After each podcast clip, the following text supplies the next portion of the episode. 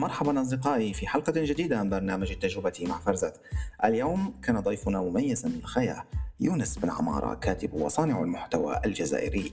تحدثت مع يونس عن العمل الحر صناعة المحتوى وصناعة البودكاست والتراث العربي. أتمنى لكم استماعا طيبا. آه، مرحبا يونس كيفك؟ شو أخبارك اليوم؟ الحمد لله كيفك فرزت؟ الحمد لله إن شاء الله تكون بخير. الحمد لله. الجو هنا رائع يوم مشمس نادر في في أيام ألمانيا الغائمة والكئيبة. وياكم كيف الجو عندكم في الجزائر؟ هو شوف أنا اولا في الجنوب الشرقي من الجزائر يعني عندنا ملاصقين في في تونس وأنا يعني من الجزء الصحراوي يعني الجزائر يعني في الصحراء. فدوما الشمس موجودة ما شاء الله عليه. مرة لما أقرأ في الجالية العربية في السويد أو كذا بيقول لك والله اشتقنا الشمس يا أخي والله اشتقنا الشمس. فأنا هنا آه، أحمد الله عز وجل على الشمس لأنه في بعض الناس يعني ما يحب الشمس كثير لكن هي الشمس مفيدة يعني. فدوما هنا الجو يعني 99% هو مشمس ما في آه، مطر أو في آه، إلا نادرا يعني. هذيك الاستثناء بس القاعدة هو أنه مشمس زي اليوم مشمس أيضا. لا هاي هذا الوضع نفسه تذكر لما كنت عايش في سوريا وعشت فترة قصيرة في الإمارات كنت أستغرب من الأشخاص اللي بيقولوا إنه نحن اشتقنا للشمس وبدنا شمس و... وأنا كان عندي الشمس يعني في في بعقلهم شيء أو ليش يعني شوب يا أخي مثلا بدبي درجة الحراره توصل لل 50 مثلا. لما أجيت لهون فهمت لماذا يشتاقون للشمس يعني ال... ال... يعني أنا مع إني لم أسافر يعني هناك.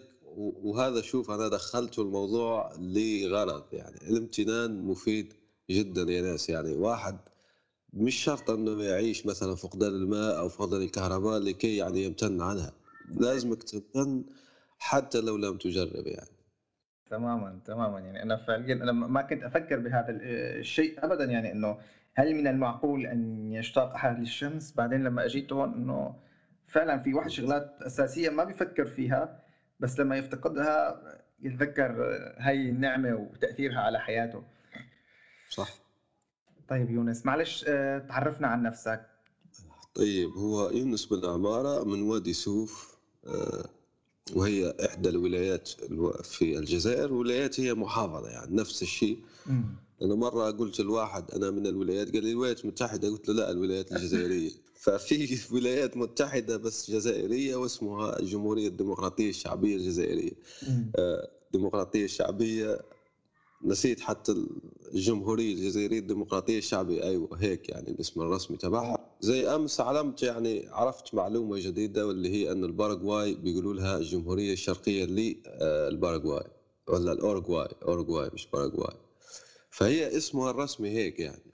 فالمهم أنا ولدت في آه، وادي سوف وعشت في وادي سوف آه، مواليد 91 ودرست علوم طبيعية في الثانوية. بعدين آه، يعني جبت الباك ب 12 فاصل يعني قريب 13 فدخلت العلوم الفلاحية المدرسة الوطنية العليا للعلوم الفلاحية. ودرست أربع سنوات. هم عندهم قانون هناك أنه لو آه، ترسم مرتين بيستبعدوك. فاستبعدوني فجأت هنا يعني عبر نقل. فمباشرة أعطوني بيولوجيا السنة الثالثة وبرضه ما نجحتش يعني. فما نجحتش هون ما نجحتش هون. ثم كانت فيه يعني آه، مسابقة لشبه الطب يعني بتطلع ممرض وهيك.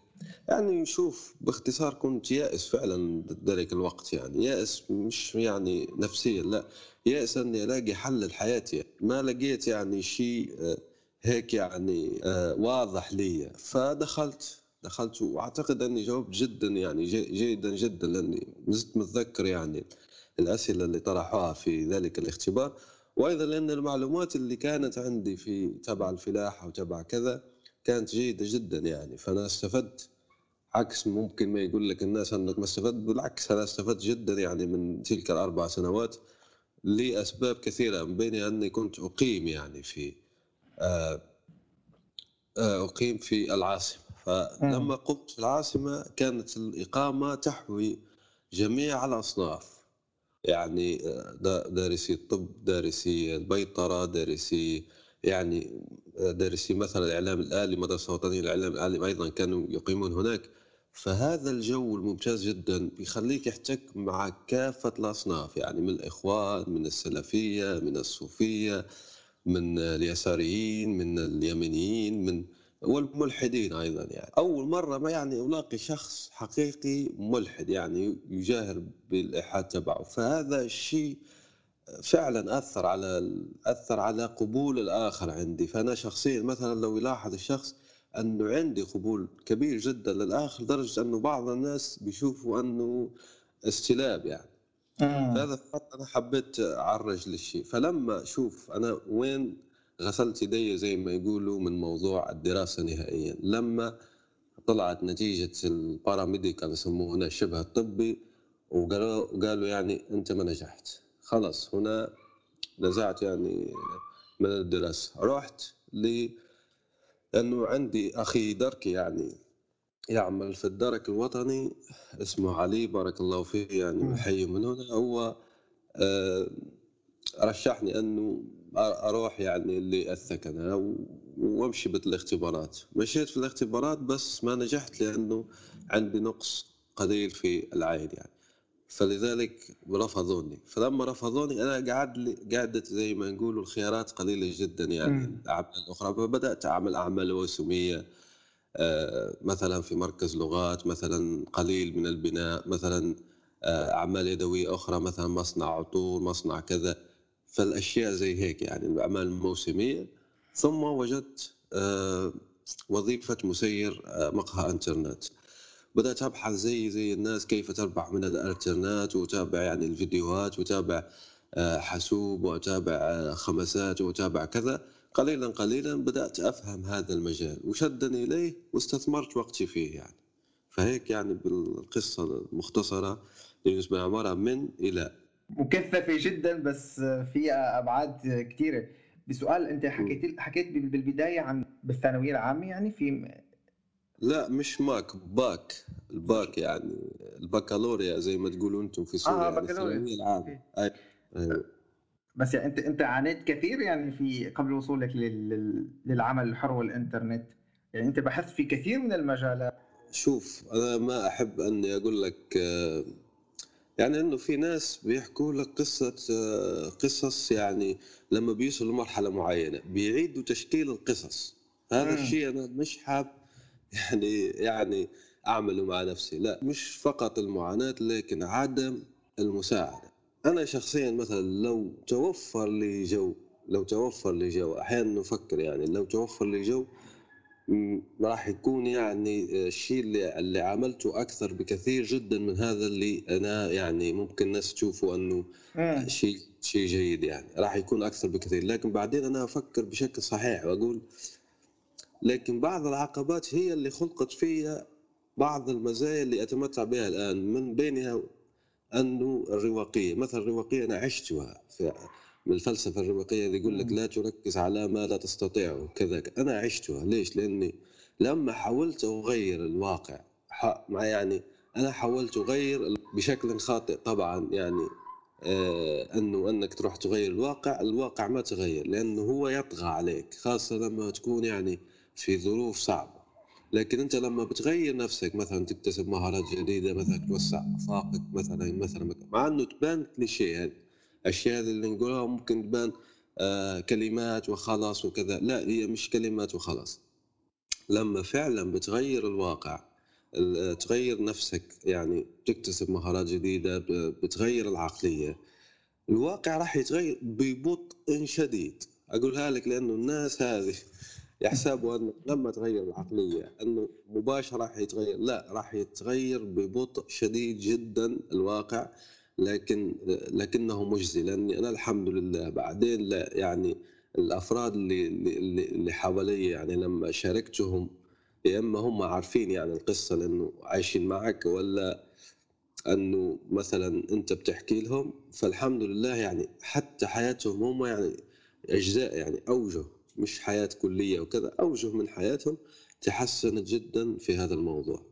فمثلا أنت لما تكون في موضوع يعني أنا ممكن لو واحد يتبعني وكذا راح يشوف أن الموضوع المالي آه، أتحدث عنه كثيرا وكذا. وهو فعلا إنه آه، المالي مثلا تنظيم الميزانيات الشخصية هذا أنا استثمرت فيه كثير جدا من الوقت حتى تعلمت أساسيات.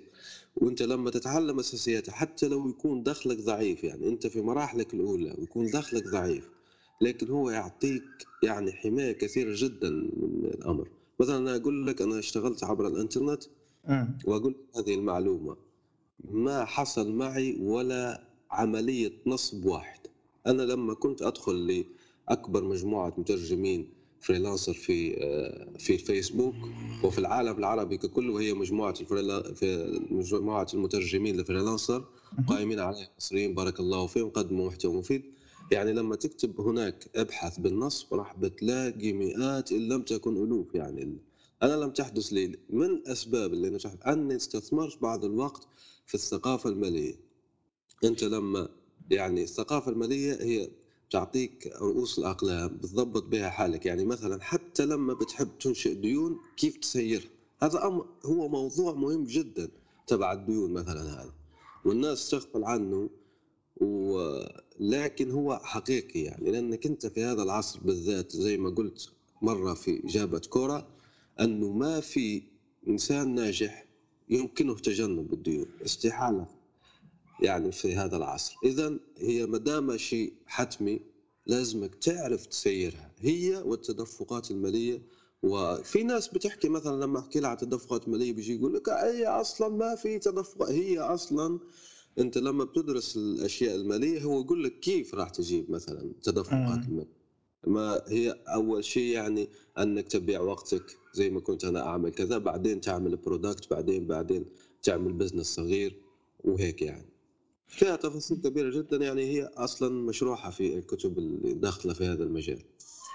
وكنت أسألك هون أنت حكيت إنك ثقفت ماليا أنت هل قرأت كتب معينة أو كانت مجرد اطلاع على الانترنت مواقع متخصصة بهذا المجال. بالضبط هو هنا آه، شوف هو محمد حبش الله يذكره بالخير يعني لأنه كان اقتصادي وكان كذا فكان يعطي بعض الأشياء يعني هيك البزنس. صح كان يحكي عن القصص ناجحين وكذا لكن أنا كانت كان يجذبني من المحتوى تبعه. يعني طبعا يجذبني بشكل عام لكن اللي يجذبني هو الجانب الاقتصادي كان يحكي مثلا ميزانية كلمه ميزانية كيف تعمل ميزانية كيف كذا كيف كذا. فبدأت طبعا أقرأ الكتب آه، ممكن هي أمهات الكتب في آه، في هذا المجال. مثلا أغنى رجل في بابل عجبني جدا. آه، أيضا أنا أنا لما كنت أقرأ بشكل عام يعني في قراءاتي العامة ببحث عن سؤال ما ألاقيه كثيرا. مثلا لما أقرأ ابن تيمية يقول ابن تيمية كيف يعني كان يكسب المال؟ كيف كان يعيش يعني؟ ما تقول لي هو يعني مش متزوج فما عندوش المصاريف؟ طيب بس الأوراق فلوس يعني الأوراق اللي يكتب عليها وال... وال... والسمر وما شاء الله صحيح. كان يكتب كثيرا. فأنا مثلا لقيت واحد يتكلم أن أخوه كان يصرف عليه وكان كذا وكذا مثلا. مثلا جاحظ أيضا. جاحظ كان يبيع في واحد الوقت يعني كان يبيع السمك على ضفي ضفتي نهر دجلة. فأسهل أنا كيف يعني كان يسترزق. فهيك الجاحظ أنا في نظري مرة أنا حبيت أكتب مقال لكن للأسف ما لقيت المادة الكثيرة لأنه بدها بحث عميق. لكن حبيت أسميه هذا المقال كن كالجاحظ ولا تكن كالتوحيد. لأنه التوحيدي لما أنت الآن كاتب عربي لما بيحكي لك يقول لك أنه أصابته حرفة الكتابة ولا حرفة الأدب. أصابته حرفة الأدب هي آه. كلمة في اصطلاحي عربي يدل على فقر أصحاب آه، الأدب. هو للأسف لما بنرجع راح نلاقي شخص شاعر اسمه جحظة. جحظة هذا أنا أنا أتهمه أنه هو اللي دار العقلية هذه في الوطن العربي يعني ولا الثقافة العربية. لأنه جحظة كان أصلا كان عنده تواصل مباشر مع الخليفة وكان بيتلقى آلاف الدنانير. أنا حسبت له شخصيا يعني ما حسبت له كل الدنانير. بس عنده دنانير ما شاء الله يعني لو تقرأ الأغاني لأبو فرج الأصفهاني. أنت ليش اذا آه، تشيع هذه العقلية الفقرية في كذا؟ فمثلا جاحظ على كل حال عرض عليه أنه بيحكم ديوان الأدب ككل يعني ديوان الكتاب اللي يكتبون ككل. فأشار واحد على الخليفة قال له لا قال له لأنك أنت النهار اللي تحطه رئيس الكتاب المعيار المستوى راح يطلع جدا لدرجة أنك ما راح تلاقي موظفين وأنت ما تحتاج واحد أنت تحتاج جملة تحتاج يعني 17 18 لكي تسير أمور الدولة. فقال له خلص أنا راح زي ما نقول نعطيه آه، منصب شرفي هذا الجاحظ هو يقعد في بيته ويكتب الكتب و وخلص الأمور تمام يعني. هناك يعني ازدهرت حياته جدا طبعا حتى من قبل يعني. وفيه أيضا شيء آخر نحن الآن يعني داخلين ليه بس في الثقافة العربية هذا كان موجود. فكانت مثلا الوزراء وكانت اللي عندهم الكتب وكانوا اللي اللي, اللي عندهم يعني مناصب مش اللي عندهم كتب اللي عندهم مناصب وعندهم يعني المال وحتى بدون منصب وعنده المال كانوا يكلفون يسموها تكليفات فنية يعني يكلفون الناس بتأليف الكتب ويعطوهم الفلوس. مثلا في مهندسين مشهورين في العصر العباسي اسمهم أولاد آه، بني شاكر. هذا بني شاكر واحد فيهم مهندس ميكانيكي واحد رياضياتي عظيم. واحد ما نسيت يعني شو شغلته بالضبط فهذا شو كانوا يعملون؟ كانوا يكلفون المترجمين بترجمة كتب أرخميدس وإقليدس وغيرهم ويعطيهم يعطيهم الفلوس. طبعا هو كان جهدهم ضمن بيت من بيوت الحكمة. الناس تتخيل أن بيت الحكمة واحد. لا مش واحد. وهذه المعلومة المدهشة يعني. كانت بيوت حكمة يعني موجودة. آه. وكان system مالي. باختصار أنا شو حبيت أقول لك التراث هذا كان يعطيني ثقافة مالية كبيرة جدا. إلى جانب الكتب يعني المعروفة هذه آه، أغنى رجل في بابل وغيرها يعني. نابليون هيل بالضبط الاسم هذا آه، مشهور جدا في الموضوع تبع المالي لا بس يعني أنا أكثر شيء عجبني هي الفكرة اللي مش كنت أعرفها هي إنه هذا عن الشخص المسمى جحظة إنه وهو كان يستلم الكثير والكثير من الأموال ورغم ذلك هو طلع صيت الفقر على على الكتاب و آه اصابته حرفه فعلا. وخليني يعني أحكي لك نكتة عنه يعني مشهورة. هو أنه كان كان متهتك زي ما يقولوا ولا يصوم رمضان. فكان يدخل للكنيف يعني أكرمك الله فيأكل الخبز هناك. فلما مسكوه قالوا له أنت شو شو تعمل يا جحفة قال لهم أنا أطعم بنات وردان لأنهم يا حرام يعني أكلهم الجوع. فيعني هو زي ما نقولوا يفتت الخبز لبنات وردان اللي هي الصراصير بلغه آه. العصر. قال لهم يا حرام يعني أكلهم الجوع فأنا يعني أشفق عليهم. فهذا للأسف هم اللي اللي اللي أطلقوا يعني هو وغيره يعني حتى بعدين فيه شو اسمه؟ التوحيدي. أيوه أبو حيان التوحيدي. لأنه أبو حيان التوحيدي. وخليني هنا أشير إلى نقطة أيضا مهمة جدا. أنا أشوف هذا الكلام كله أنا أنصح الشخص أنه يقرأ كتاب وترجم العربية أعتقد وصدر عن دار شفق لكن حتى إذا لم ترجم إذا لم يترجم لأن المعلومة هذه أنا شفت أنه راح يترجم بس هل صدر أم لا الله أعلم. هو الفنانون لا يجب الفنانون الحق يعني الأصيلون لا يجب أن أن يتضوروا جوعا. كاتبه يعني آه، كاتب غربي. آه، الفنانون الحقيقيون. The real the real artists don't starve يعني لا يتضورون جوعا. فهذا الكتاب مهم جدا. هو من بينهم يفكك هذه الفكرة تبع أصابته حرفة الأدب واللي هي أنه يعيش فقير وكذا. لما الآن نحكم الرسالة البغدادية وهي منسوبة لأبو حيان التوحيد راح نلاقي مقدمة مهمة جدا. وهي تنقد بشدة التوحيد. ليش؟ لأنه راح لأفاضل العصر. لأنه مثلا التوحيد أنت لما تعرف انه عاش مع شخصية من أعظم الشخصيات اللي اللي اللي, اللي تدور في تراثنا والمعروف عنه عنده سبعين حمل بعير من الكتب واللي مشهورة عنه قصة أنه ليش ما ينتقل؟ لأن الكتب تمنعه من الانتقال. فصاحب ابن عباد اسمه صاحب ابن عباد هذا. فراح له أبو حيان التوحيد. صاحب ابن عباد مثلا أعطي لك أنا مؤخرا يعني من من أسبوع أو أكثر أو أقل آه، اصدر أصدرت الإمارات ثمانية مجلدات للمعجم التاريخي للغة العربية. هو جهد ممتاز جدا طبعا. وقبلها أصدرت قطر معجم الدوحة التاريخي لكذا وكذا. هذا الصاحب بن عباد اللي نحكوا عنه مول معجم من أكثر المعاجم العربية تاثيرا في في الثقافة العربية واللي هو معجم مقاييس اللغة لابن فارس. ابن فارس مين كان يمول فيه؟ شوف أنا كيف يعني أرصد الأمور تبعت المال ضمن التراث نفسه.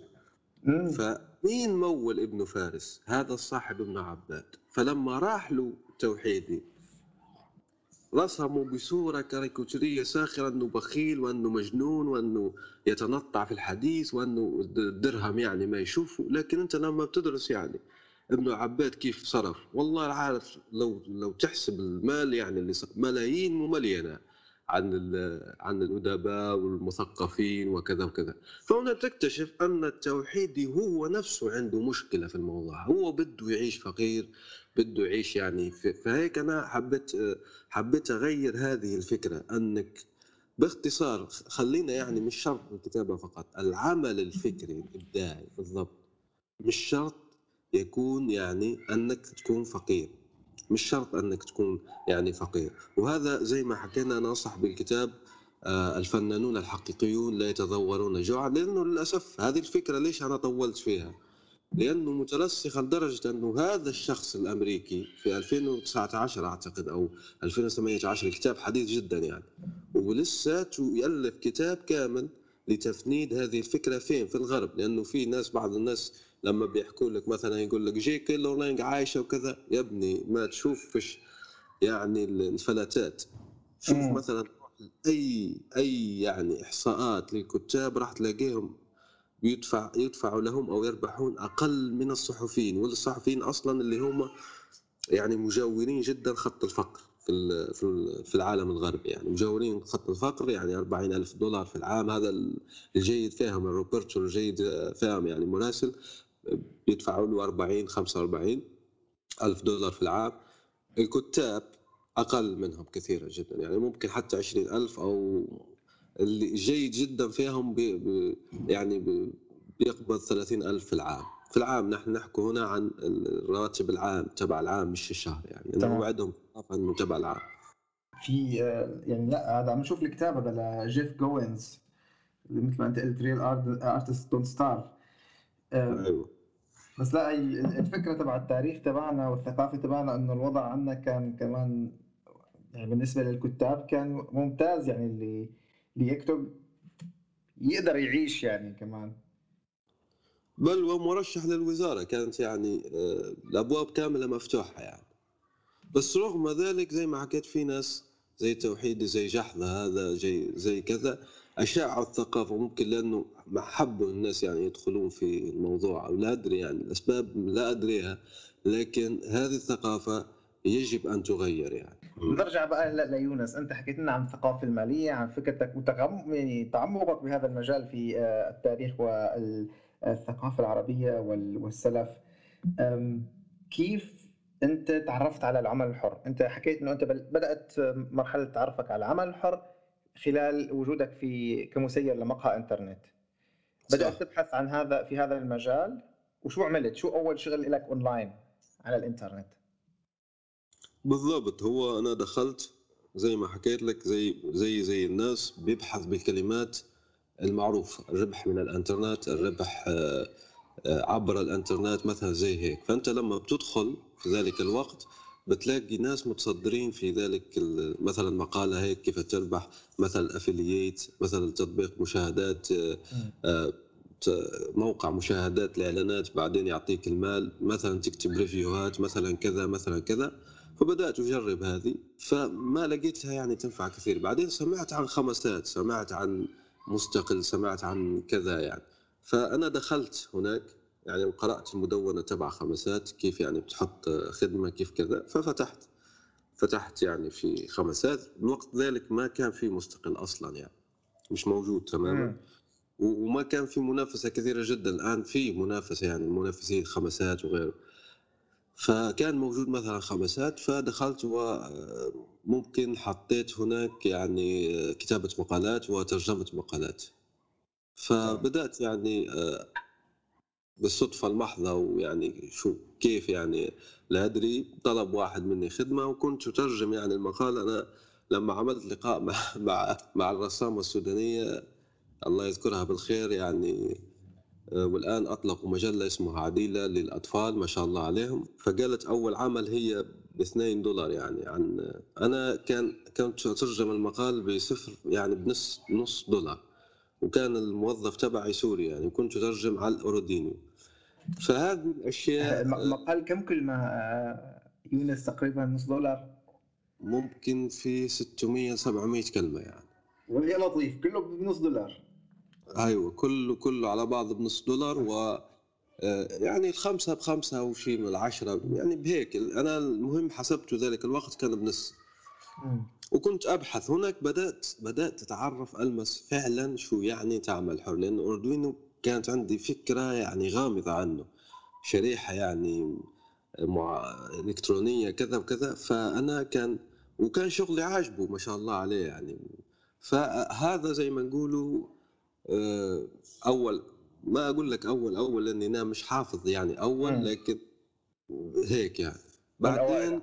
مم. بعدين في واحد جزائري كان أطلق متجر للثيمات تبع الووردبريس وهذا يعني المقال كان بخمسة دولار ما شاء الله يعني لا بأس به يعني. هذه البدايات يعني تقدر تقول في العمل الحر. جميل يعني أنت كنت بس هل كان في توجه معين بالترجمة؟ كان في ترجمة اختصاصية مثلا بال- بالتسويق بمقالات طبية؟ هلا أنت حكيت لنا عن متجر ووردبريس عم يحكي عن ال عن ال- الثيمات أو شو تعريف الثيمات؟ الثيمة بيسموها ولا؟ آه، القوالب أقصد. قوالب قوالب. قوالب ال themes أيوه. كان عنده قوالب لمثلا محامين لمطاعم للشخصيات الدينية زي هيك وبده يبيعها يعني. فأنا أكتب مثلا مقال ليش أنت كمحامي وكانت قوالبه ممتازة جدا يعني ما شاء الله يعني إبداع كبير صراحة يعني. فالمتجر كان اسمه فاسيليو لا أدري يعني هل يعني جاي من كلمة فرنسية فصيل سهل. فلا أدري هل لساته قائم أم لا. بس هذا يعني الشغل. لا بعدين هو حدث تحول لأنه أنا كنت أفكر أنه لازم أنشر كتاب لأنه في أيضا أعمال أخرى كنت أقوم بها بشكل مجاني. كنت أنتج المحتوى كانت عندي يعني نظرة للمجتمع ونظرة لكذا فكنت أكتب مقالات عن المجتمع وما يحدث فيه في الفيسبوك. بعدين أجمعها في كتاب بي دي إف و آه، وأحطها مجانا يعني للناس أي واحد ي- فأنا فكرت أني أجمع كتاب. وكان اسمه لو كان كافكا يملك هاتفا نقالا وبدي أنشره الآن. وهنا يعني بتلاقيت لأي واحد في العالم العربي بده ينشر كتاب وهي يعني ما في يعني إمكانيات هنا تأتي قصة دار الزنبقة اللي ممكن دخلوها يعني في الموضوع. اني بعدين أنا في بدأت اكون يعني مجموعة من القراء الصغار يعني عدد مش مش السن يعني عدد مم. عددهم صغير حول ال- حول تلك الكتابات فزي ما حكيت في آخر عدد من نشرة البريدية راسلت 800 دار نشر طبعا مش في يوم واحد يعني مرور الوقت. مم. فلما راسلتهم خلص يعني مرت شهور أعتقد أربع شهور فيهم يرد آه، ما عندنا ميزانية فيهم يرد آه، كتابك حلو بس آه، تنشره على نفقتك بكذا كذا أنا ذاك في, الوقت في ذلك الوقت يعني ما عندي يعني المال لكي أنشره على نفقتي. وفيه ما يرد نهائي في كذا وكذا. ففي ليلة من الليالي هنا حدث يمكن التحول يعني. في كانك تقول يعني حدث تحول فعلي في الموضوع. اتصل بي آه، الأستاذ ماجد مقبل هو شاعر يمني مقيم في السعودية. بارك الله فيه وأحييه من هنا. فهذا الأستاذ ماجد قال لي خلاص عجبني كتابك جدا جدا ممتاز وراح أنشره إن شاء الله. على نفقتنا والأمور تمام وأرسل لك العقد وتوقع. فهو بعد بعد ما نشر أنا فعلا سعدت جدا وطرت من السعادة. هناك يعني بدأت أحلق في السماوات. ف فلما اتصل بي الأستاذ ماجد بارك الله فيه. بعدين هو كان كان هو داخل في دار الكلمات وبدهم يدخلون في مسألة الترجمة. تمام. فعرض علي. لأن أنا زي ما حكيت لك كنت أنشط يعني في في في أشياء أخرى وكنت ترجمت هاروكي موراكامي قصته.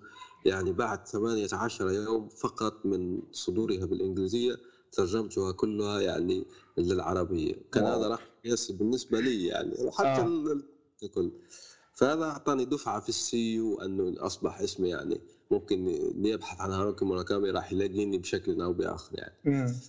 فقال لي أنت بتترجم قلت له أيوه قلت له ترجم لأنه فعلا أنا كنت أترجم يعني بس مش بشكل يعني دائم ذلك الفترة فعرض علي بعض الكتب. هناك يعني زي ما نقولوا آه، لأن الكتب تأخذ لك الوقت كثير وهو كان عنده كتب آه، كثير وكان يحتاج أيضا آه، حتى خدمات يعني مكتبية أخرى.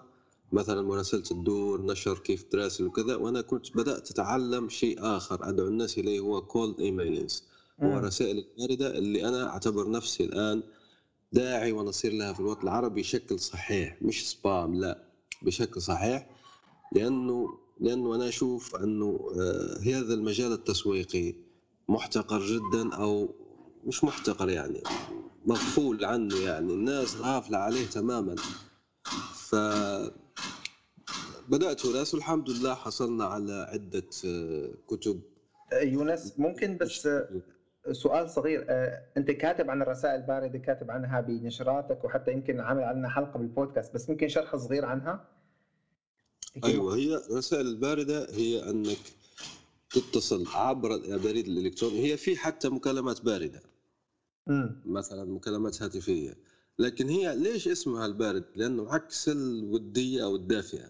دافئة يعني في شخص تعرفه آه، تعرفه ولو حتى بسيطة يعني. مثلا تلاقيته في منتدى إلكتروني أو كذا فيه معرفة ولو بسيطة. هذه تسمى يعني آه، دافئة نوعا ما. طبعا شدة الدفئه تتعلق بمدى معرفتك للشخص. لكن البارده لا ما في أي اتصال. مثلا أنا واعطيت أمثلة عملية عليها في في النشرات البريدية. مثلا أنا أنا كاتب أنا عندي خدمات معينة وأنت دار نشر أو آه، آه، أو موقع متجر إلكتروني وبدك مثلا محتوى ولا كذا فاتصل بيك أقول لك أهلا أستاذ فلان قد شفت شفت المتجر تبعك وشفت المدونة تبعك وأنا يمكنني تقديم الخدمات التالية. إذا أنت مستعد للتعاون تواصل معي على كذا وكذا. هذا أبسط مثال عليه الرسائل الباردة وفيها شرط أنه الشخص لا يعرفك من قبل.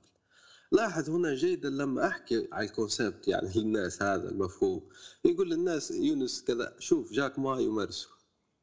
سناب شات يمارسها كله يمارس بل بالعكس لو أقول لك الآن على الأدوات السوق هذا تبع الرسائل الباردة و generation leads فهو السوق يعني أموال ضخمة جدا في السيليكون فالي. فالناس كامل تورسها حتى فيسبوك نفسه يعني. لأنه فيسبوك في البداية تبعه. مثلا بعدين هو بده بده مستثمرين فيمارس الرسائل الباردة المستثمرين لا يعرفوه. أو مش شرط أنت يعني تعرف المستثمر لكي يعني مثلا اللي يمولك وكذا والرسائل الباردة أنت أنت اللي تحدد غرضها. إما عقد صفقة إما تعريف ال- الشخص بشيء ما أو كذا. يعني هي مش شرط يعني بتكون محددة في شيء معين. مثلا أو طلب المستثمرين أو غيره. وضعت معرفتك في هذا المجال في وشاركت آه، دار كلمات ساعدهم في هذا المجال أيضا؟ التواصل مع فعلا أيوه تعلمت بالعمل. مثلا زي ما حكيت لك تعاقدنا مع دور كبير جدا. تصور انه أنا صرت أول رسالة وما عندي أي خبرة في الموضوع طبعا أنا تعلمت من الإنترنت هنا. هذه هذه المهمة يعني. فانا دخلت مثلا الرسائل البارده في اللغة العربية هناك يعني ما في آه، الموضوع هذا ما في ما في. فكانت لغتي الإنجليزية ما شاء الله يعني لا بأس بها أقول لك. في ذلك الوقت. لا بأس بها فبدأت أدرس كيف وش يعني كولد مم. كيف تنجز؟ كيف كذا؟ فمثلا عجبنا نحن كتاب بنرسله آه البنجوين راندوم هاوس يعني دار هذه البطريق وهي الخمسة الكبار لأنه في خمسة كبار ناشرين في العالم هم يسموا فيهم هيك خمسة الكبار. ويشبه الخمسة الكبار تبع رواية أغاثا كريستي يعني فهو في هيك يقولوا له فمن الخمسة الكبار هذا أعتقد ثلاثة أو أربعة كنت أرسلهم كانوا يجاوبوا فيا وكانوا يعني بيحصل العقد ونرسل الفلوس ونوقع العقد وكل شيء وكذا. فأنا تعلمت بالشكل اللي هيك أنا أدافع عليه يعني لأنه شيء لمسته ب- بداية. فأصبحت أدافع عليه وأصبحت أمارسه يعني أصبحت أصلا أمارسه. آه، حتى يعني في خدماتي الأخرى مثلا أحب أنشر أحب كذا أحب هو يعني آه، فيه جانب نفسي الخجل من البيع والخجل يعني من مرسلة أشخاص لا تعرفهم وغير ذلك. أنت لو تلاحظ مثلا أنا الآن للآن في بعض الناس لما بيضغط آه، الزر الأخضر في مدونتي ويبدأ أحس إنه يبدأ يحدث فيه يعني أحس إنه خايف من هذا الموضوع فأنا أشجع الناس إنه يعملوا لي cold emails okay؟ يعني ف... فهذا الشيء أشوفه أنا من أساسيات العصر. وبشكل طبعا نحن نحكي هنا عن ممارسته بشكل صحيح لأنه في بعض الناس بيراسل يعني بكميات كبيرة جدا وبأتمتة وكذا فهذا لا هذا فساد. هذا فساد في الإنترنت يعني مش مش مش cold emails لكن ال cold emails كفن كف أمر جيد. الشخص أقول لك الشيء هذا الشخص راح يشكرك لما أنت بتكتب رسالة cold emailing جيدة جدا يعني الرسائل وهنا فيه دليلين. الدليل الأول في النشرة البريدية آه، صاحب يعني مؤسسة حشود آمنة وهو يستعمل الذكاء الصناعي في إدارة الازدحامات في المملكة. فهذا رسلته رسالة, رسالة باردة. وقال لي أنا كنت أبحث يعني عن اللي عنده نفس خبراتك من زمان. فهذا جيد أيضا في آه، صاحبة نشرة بريد إلكترونية اسمها ماكينلي فالنتاين وهي آه، يعني تشتغل كاتبة واستراتيجية محتوى من أستراليا وعندها آه، نشرة بريدية ممتازة جدا. فلما مرة أرسلت لها قلت لها أنا أنا أريد ترجمة مقالك. فعجبتها جدا الرسالة لدرجة قالت لي أنت هذه رسالتك من أفضل ما قرأت لطلب شيء ما من شخص. ما تضيع لك مباشرة to the point يعني. وسجلت كل ذلك في النشرة البريدية يعني لمن أنا ليش أحكي هذا الشيء؟ يا ناس يعني هذا الشيء بينفع إذا أنت مارسته وتعبت فيه صح فعلا. وحتى إذا الأمور راكدة عليك بالرسائل الباقية وجه تسويقي مهم جدا. في عندي سؤال أنا نسيت أسألك إياه. أنت كيف أو كيف ومتى بدأت بالتدوين؟ هل كانت أيضا مع فترة بداية العمل الحر لما بدأت تطلع على كيفية الربح على الإنترنت ولا كانت قبل؟ كانت بالتوازي وبالبدايه كنت أيضا تدون عن المواضيع اللي أنت جمعتها تقريبا أو بشكل مشابه عن المواضيع اللي جمعتها في كتاب لو كان كافكا يملك هاتفا كان اسمه الكتاب لو كان كافكا يملك هاتفا نقالا صح؟ صح كيف انتقلت آه، من التدوين أنت ما كنت تدون بشكل مستمر وبشكل يومي أو حتى بشكل أسبوعي بشكل متكرر. كيف انتقلت للتدوين اليومي يعني الجاد وال, وال يعني بشكل احترافي وبشكل ممتاز؟ يعني أنا يوميا لازم أفتح مدونة يونس لأقرأها يعني ودائما دائما بلاقي في شيء جديد يعني يعني لم يخيب أملي يوما. الله يخليك يا رب. هذا الشيء جديد يعني لأنه هذا التدوين اليومي يعني عنده عام فقط يعني عام الآن وبعض الأيام. فهو بشكل عام شيء جديد. لكن تدوين أنا بدأت أجرب في ال Blogger. بدأت أجرب في ال Blogger وكنت أنشر يعني الأخبار الثقافية والأخبار التقنية وغيرها. يعني أجرب عندي ستة سبعة مدونات في ال Blogger كل واحدة كيف يعني أفكار معينة prototype مثلا متجر المترجمين. بيع المقالات كذا أجرب. المهم يعني أجرب وهذه النقطة مهمة جدا لأنه في الإنترنت لازم تجرب أكبر عدد ممكن من المرات يعني لازمك تجرب يعني. مثلا بتتعلم script Python كيف تطوع يعني حتى لو أنت مش غرضك أنك آه، تتقن مثلا لغة ال Python فهيك بعدين أنا شفت أنه آه، جوجل مش مش مأمونة يعني ففيها ممكن تغلق لك ال Blogger ف فقالوا لي أنه WordPress جيدة. فبدأت WordPress لكن لضغط العمل. أنا كنت يعني مضغوط في العمل فما كان في أني أدو... كنت حاب ادون يعني بشكل بوشيره أكثر لكن لكن الوقت وتنظيم الوقت بالنسبة لي ما ما سمح لي. فكنت أدون يعني بين الفترة والأخرى في تلك المدونة الوردبريس يعني الوردبريس ممكن بتسميها البداية يعني الاحترافية في في المجال. بعدين انت زي انت ما عارف شفنا انه آه لا بدك انك تشارك المعلومات. فانا مثلا آه كيف يعني ادون يومين؟ هو اني اشاركك شو طالعته في اليوم. هذا يعني باختصار شديد أنا أشوف شيء مثير للاهتمام فأشاركه للقراء بشكل يومي. فشفت أنه هذا أفضل وأنه لو بدأت من قبل أفضل. يعني لو بدأت أنا التدوين اليومي فعلا من يعني قبل عام هذا لأنه عام مر بس آه، لو مشيت يعني مثلا في ثلاثة أربع سنوات لكان أفضل يعني بالنسبة لي طبعا فهيك يعني كيف آه، كيف الموضوع تبع التدوين وهل هل تدوّن بشكل يومي أو آآ تقوم بجدول في المقالات مثلًا؟ هل بتحضّر عدد مقالات للأسبوع والّا كيف آه، بيكون ال الشكل العملي للوضع عندك؟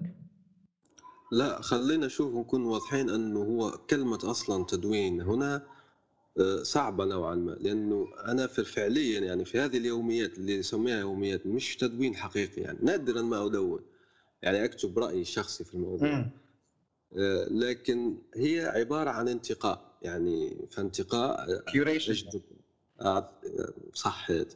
هذا الموضوع في. في, في الأمر. فلا ما أجدول أجدول إلا نادرا جدا. يعني عندي سفرة يومين فخلص. أجدول يعني يومين لازم أجدولهم لأنه عندي سفر يعني. لازم أسافر وأرجع. فما أستطيع أني آه، ففي تلك الوقت وهذه مرة ممكن مرة أو مرتين يعني فقط عملتها. فأجدول أجدول يومين يعني جايين. أشوف أن أمور مفيدة وأن أمور كذا فأحط ال- أحطها جدولها. خلاص. لكن بشكل عام في أحيانا أنا بشكل عام أحذر شو راح أنشره للغد. يعني اليوم أحذر أحضر للغد شو راح أنشر يعني من روابط. فاليوم أقرأ ألاقي شيء مفيد أحطه يعني في الروابط تبع الغد. لكن أيضا في بعض الأحيان أنا الصباح ما ما عندي ولا فكرة شو راح أنشر اليوم. فأبدأ أقرأ وهنا ممكن أفتح قوس إذا سمحت ممكن سؤالك ال- كيف يعني أعمل ال creation هذه ال curation مم. لي آه، شوف هي خالية 100 100 من الشبكات الاجتماعية يعني 99.99 مصدرها امران البريد الإلكتروني وحسابي على فيدلي فقط. يعني 99.99% من مصدر اليوميات هو آه، حسابي على فيدلي وهو عبارة عن قارئ على أساس مم. أنصح به والبريد الإلكتروني لهيك في بعض الناس اتصلوا بي قال لي أنت يعني هذه. اليوميات اللي تكتبها هي عبارة عن ملجأنا من الشبكات الاجتماعية لهيك أنا لا أعتمد على الشبكة لأنه لو تعتمد على الشبكات الاجتماعية فأنت زي ما نقولوا بتفقد الميزة اللي, اللي حطيتها لهذا في مقال أيضا حديث قرأته بيقول لك لازم انه ن- تكثر هذه ما يسمى بالحدائق الشخصية وهي يعني المدونة. زي أنت مع عامل في المتفرقات مم. بارك الله فيك. زي ما عامل في التجربة مع هذه تسمى حدائق يعني رقمية digital gardens يعني. تمام. أذكر أنك حتى كتبت كتبت مقال أو تدوين أو كتبت مره عنها في الموقع تبع آه، ما متذكر العنوان بالضبط إنه لما إنه عصر المنتقون أو أو عصر المنتقين أو شيء من هذا القبيل يعني كان كنت صح. عم تحكي عن ال curation وقتها حسب ما. أيوه. المنتقون هم صناع المحتوى الجدد. تمام. مقال أيضا محوري في الموضوع تبع آه، بدنا ننشئ آه، حدائق رقمية. أيوه فعلا. تمام. بدي أسألك بشكل عام أنت كي كيف يبدو يوم يونس بن عمارة؟ يومك عادي فلنقل يعني أنا أنا حكيت يعني بشكل عام عن روتيني لأنه يعمل بشكل مواسم يعني. آه، مش دائما انهض مبكرا مش دائما انهض يعني متاخرا لكن بشكل عام نحكوا على الفترة هذه.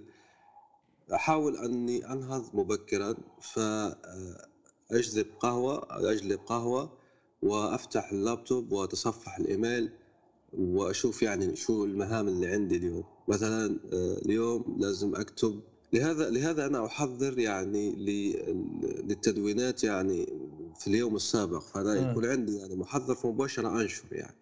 أنسق قليلا إذا شفت خبر يعني جيد وكذا فأحطه في في اليومية وأنشره. بعدين تصبح مهام العمل. فمهام العمل مثلا في أني أدرس بعض الناس آه، قصص السردي كيف بتدخل قصص مثلا سردي في كذا. فهذا يكون مثلا عندي الثالثة مساء عندي لقاء زوم مع آه، متدرب. عندي مثلا مقال أكتبه لعامين عندي آه، استشارات. عندي كذا عندي كذا. فال- فاليوم يختلف حسب الضغط تبع العمل الموجود يعني. فمثلا عندي ترجمة عندي عندي كتابة أصلية عندي كذا. ف فبيتقسم. امم ويعني تقريبا هل في عدد محدد من الساعات لل- للعمل عندك في اليوم؟ ولا متوزعة على حسب اليوم وعلى حسب آه، اجتماعاتك على الإنترنت مع الآخرين؟ هو هو أحيانًا في آآ أيام ضغط جدًا، أعمل كثير جدًا، جدًا، مثلًا ممكن حتى 10 ساعات، آآ وفي أحيانًا ممكن 5، 6 ساعات فقط، وفي إمم. أحيانًا أيضًا اليوم ما يكون للعمل أصلًا يعني، فمثلًا يكون ل آآ أوراق إدارية أو آه، للراحة أو للاستجمام أو كذا، فمش مش مش دائمًا، دائمًا عمل، وأنا ش ما أحب هذه الأشياء اللي تدير لك يعني الburn out بس ما كنت أعرف أصلًا شو يعني الburn out هو الاحتراق الوظيفي، إمم. وأصبح أنت بحكمك طبيب أنت عارف أنه أصبح حالة منتشرة جدًا آآ خاصة في الآونة الأخيرة، فهذا ما أحاول أنا تجنبه يعني حتى لمّا أشوف عندي قدرة كبيرة جدًا إني مثلًا أشتغل وكذا، وكذا، فأحاول أقلّص أقلّص حجم العمل وأرتاح يعني بشكل معقول. طبعًا نعم. إذا الأمر يتطلب يتطلب ذلك يعني بيكون استثناء، يعني في شغل كثير جدًا، بس في الأسبوع كامل يعني عندك يومين فقط شغل مضغوط جدًا، إمم. فخلص هذه الأشياء لاز لازم يعني تعملها. وعلى على بهذا المجال بشكر كمان أو بوجه تحية ل- ل- لمحمود.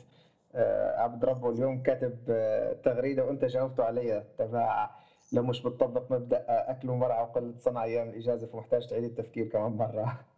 بالضبط، بالضبط، أوافقه وأبصم بالعشرة جيت يعني راح أكتب تعليق تالي أبصم بالعشرة، آه. ممتاز جدًا، لأنه راح بت بتدفع من صحتك بعدين، وهذا أمر سيء لأنه حتى لو حققت الإنجازات ما راح ما راح تنفعك بعد. قد إيه بياخذ تقريبا ترجمة كتاب معك؟ آخر كتاب ترجمته إذا لم تخنّي الذاكرة يعني هو حكاية آه، حكاية جون سميث لآرثر كونان دويل مهم. هذا كان صغير أعتقد فيه 190 90 صفحة تقريبا فأنا شو أعمل شوف أعطيك هنا ملاحظة الناس ما تستعملها كثيرا جدا واللي هو أنا أستخدم ال CAT tools. يعني نادر راح تلاقي شوف هذه المعلومة مترجم أدبي يستخدم ال CAT tools. لأني أنا في الأصل يعني أميل نوعا ما إلى التقنية ف- فأدخل الأمور الإنتاجية. أنا ليش لا أتعب كثير؟ مرة أنا آه، يعني في في مترجم بدأ جديد وكذا فقال لي أنت يونس يعني كيف تترجم وأنا أتعب جدا جدا وكذا؟ قلت له لأنك لا تستخدم ال CAT tools. فال CAT tools راح تتعبك في تعلمها كبداية لكن بعدين بترفع الإنتاجية وفق الإحصائيات عملوا دراسة وعملوا يعني survey للمترجمين استبيان وطلعوا إنه في إنتاجية 40% كبير جدا يعني. أيوه أيوه فعلا. وبتريحك. وتسخر التكنولوجيا هي الكاتوز لكي نشرحها هي أدوات ترجمه بمساعدة الحاسوب. يعني هي اختصار الكلمة هذه بالعربية أدوات. الترجمة. وأصبحت تشوف شيء ضروري في العصر لأنه في مثلا ناس بتحب توظفك بتقول لك هل تعرف ترادوس وهو من الكاتولز؟ إذا تقولها لا خلاص ما راح توظفك أصلا يعني. فانتهى الموضوع. لازم تعرف Trados ولا لازم تعرف يعني ال memoQ في عدة يعني CAT tools أنا لا أستخدم لا Trados لا memoQ استخدم Wordfast Anywhere. بالضبط يعني. الخدمة ال cloud تبعهم المجانية. اسمها Wordfast Anywhere أيوه. Wordfast Anywhere وهي خدمة cloud مجانيه وممتازه جدا وأنصح بها. ومرة عملت يعني درس صغير جدا كيف تقسم آه، آه، فقرات تقسم نص إلى فقرات يسهل عليك ترجمته ذلك عملته يعني درس عملته إحدى خصائص ال Wordfast Anywhere فانا انصح المترجمين اللي خاصة يعني بيتعبهم عمل الترجمة. وطبعا هو عمل متعب يعني سواء هون ولا هيك يعني هو هو عمل متعب. لكن هذا راح يسهل عليك الموضوع. مم. فأعتقد أخذ مني شهرين يعني بكل شيء ممكن شهرين 190 صفحة يعني شهرين. أنا أعمل أعمل ممكن ست ساعات بشكل متواصل متواصل يعني تركيز شديد. مم. أحكي بس هي مفصولة مثلا ثلاث ساعات ثلاث ساعات. فخلص انتهينا من الشغل وأيضا لا أمسك نرجع للبرن اوت لا أمسك أعمال أخرى لما أحكم يعني. شيء يتطلب هذا النوع من التركيز. فمثلا هو أصلا لم يتعبني هذا تبع. لم يتعبني كثيرا جدا. اللي يتعبني فعلا هو الحضارة الإسلامية عبر 30 شخصية. هذا كابوس فعلي يعني. لأنه حط كامل مهاراتي على المحك. حط كامل مهاراتي على المحك. وأيضا آه أنت موجه يعني الأكاديميين. وأنا سعدت لما بعدين في دكتور آه كويتي آه يعني دكتور في التاريخ. واشترى الكتاب وقال لي ما شاء الله يعني وامتدح الشغل تبعي. وهو أصلا يعني آه، تكلمنا يعني كثيرا في الموضوع وناقشنا بعض الأشياء.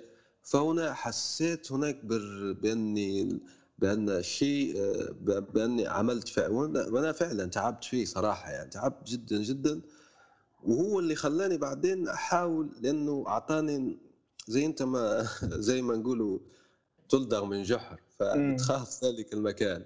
فنفس الشيء فأصبح عندي يعني تخوف من هذه الكتب التراثية وكتب يعني لأنه فيها فيها فيها فيها شغل يعني جبار. وأيضا راح تكتشف شيء آخر لأنه ثقافتي زادت ممكن 20 30 مرة لأن أقول لك شيء. ذلك الكتاب أجبرني على قراءة 150 كتاب على يعني. قليل. 150 كتاب. والعدد لا يحصى من الأوراق البحثية وكذا. يعني الكلمة أنا أبحث عنها لأنه في ناس أنا لاحظت من بعض المترجمين الآخرين لما مثلا بيترجم لك من كتاب آخر إنه هذا مملوء بالاقتباسات مدجج بالاقتباسات. فبدك مثلا تأخذ كلمة معينة تلاقيها في الأصل. فمثلا هو ذكر الغزالي. فالغزالي أنا مثلا لا أعتمد الشاملة لأنه مرة واحد سألني قال لي تعتمد الشاملة يا يونس قلت له لا. ليش؟ لأنه الشاملة وظفت ناس بيأخذوا من من الكتاب يعني. مم. فأحيانا يخطئون. فأنا ح- حاوزت على الكلمة ولقيتها فعلا. هي تنفعك الشامله خاصة الآن أصبح عندها اوبشن إنك تبحث داخل الكتاب وكذا فمفيده جدا. هي ما أقول إنه جهد كذا جهد ممتاز جدا بس ما تثق فيه جدا جدا يعني. ما هي الشاملة مرة أخرى؟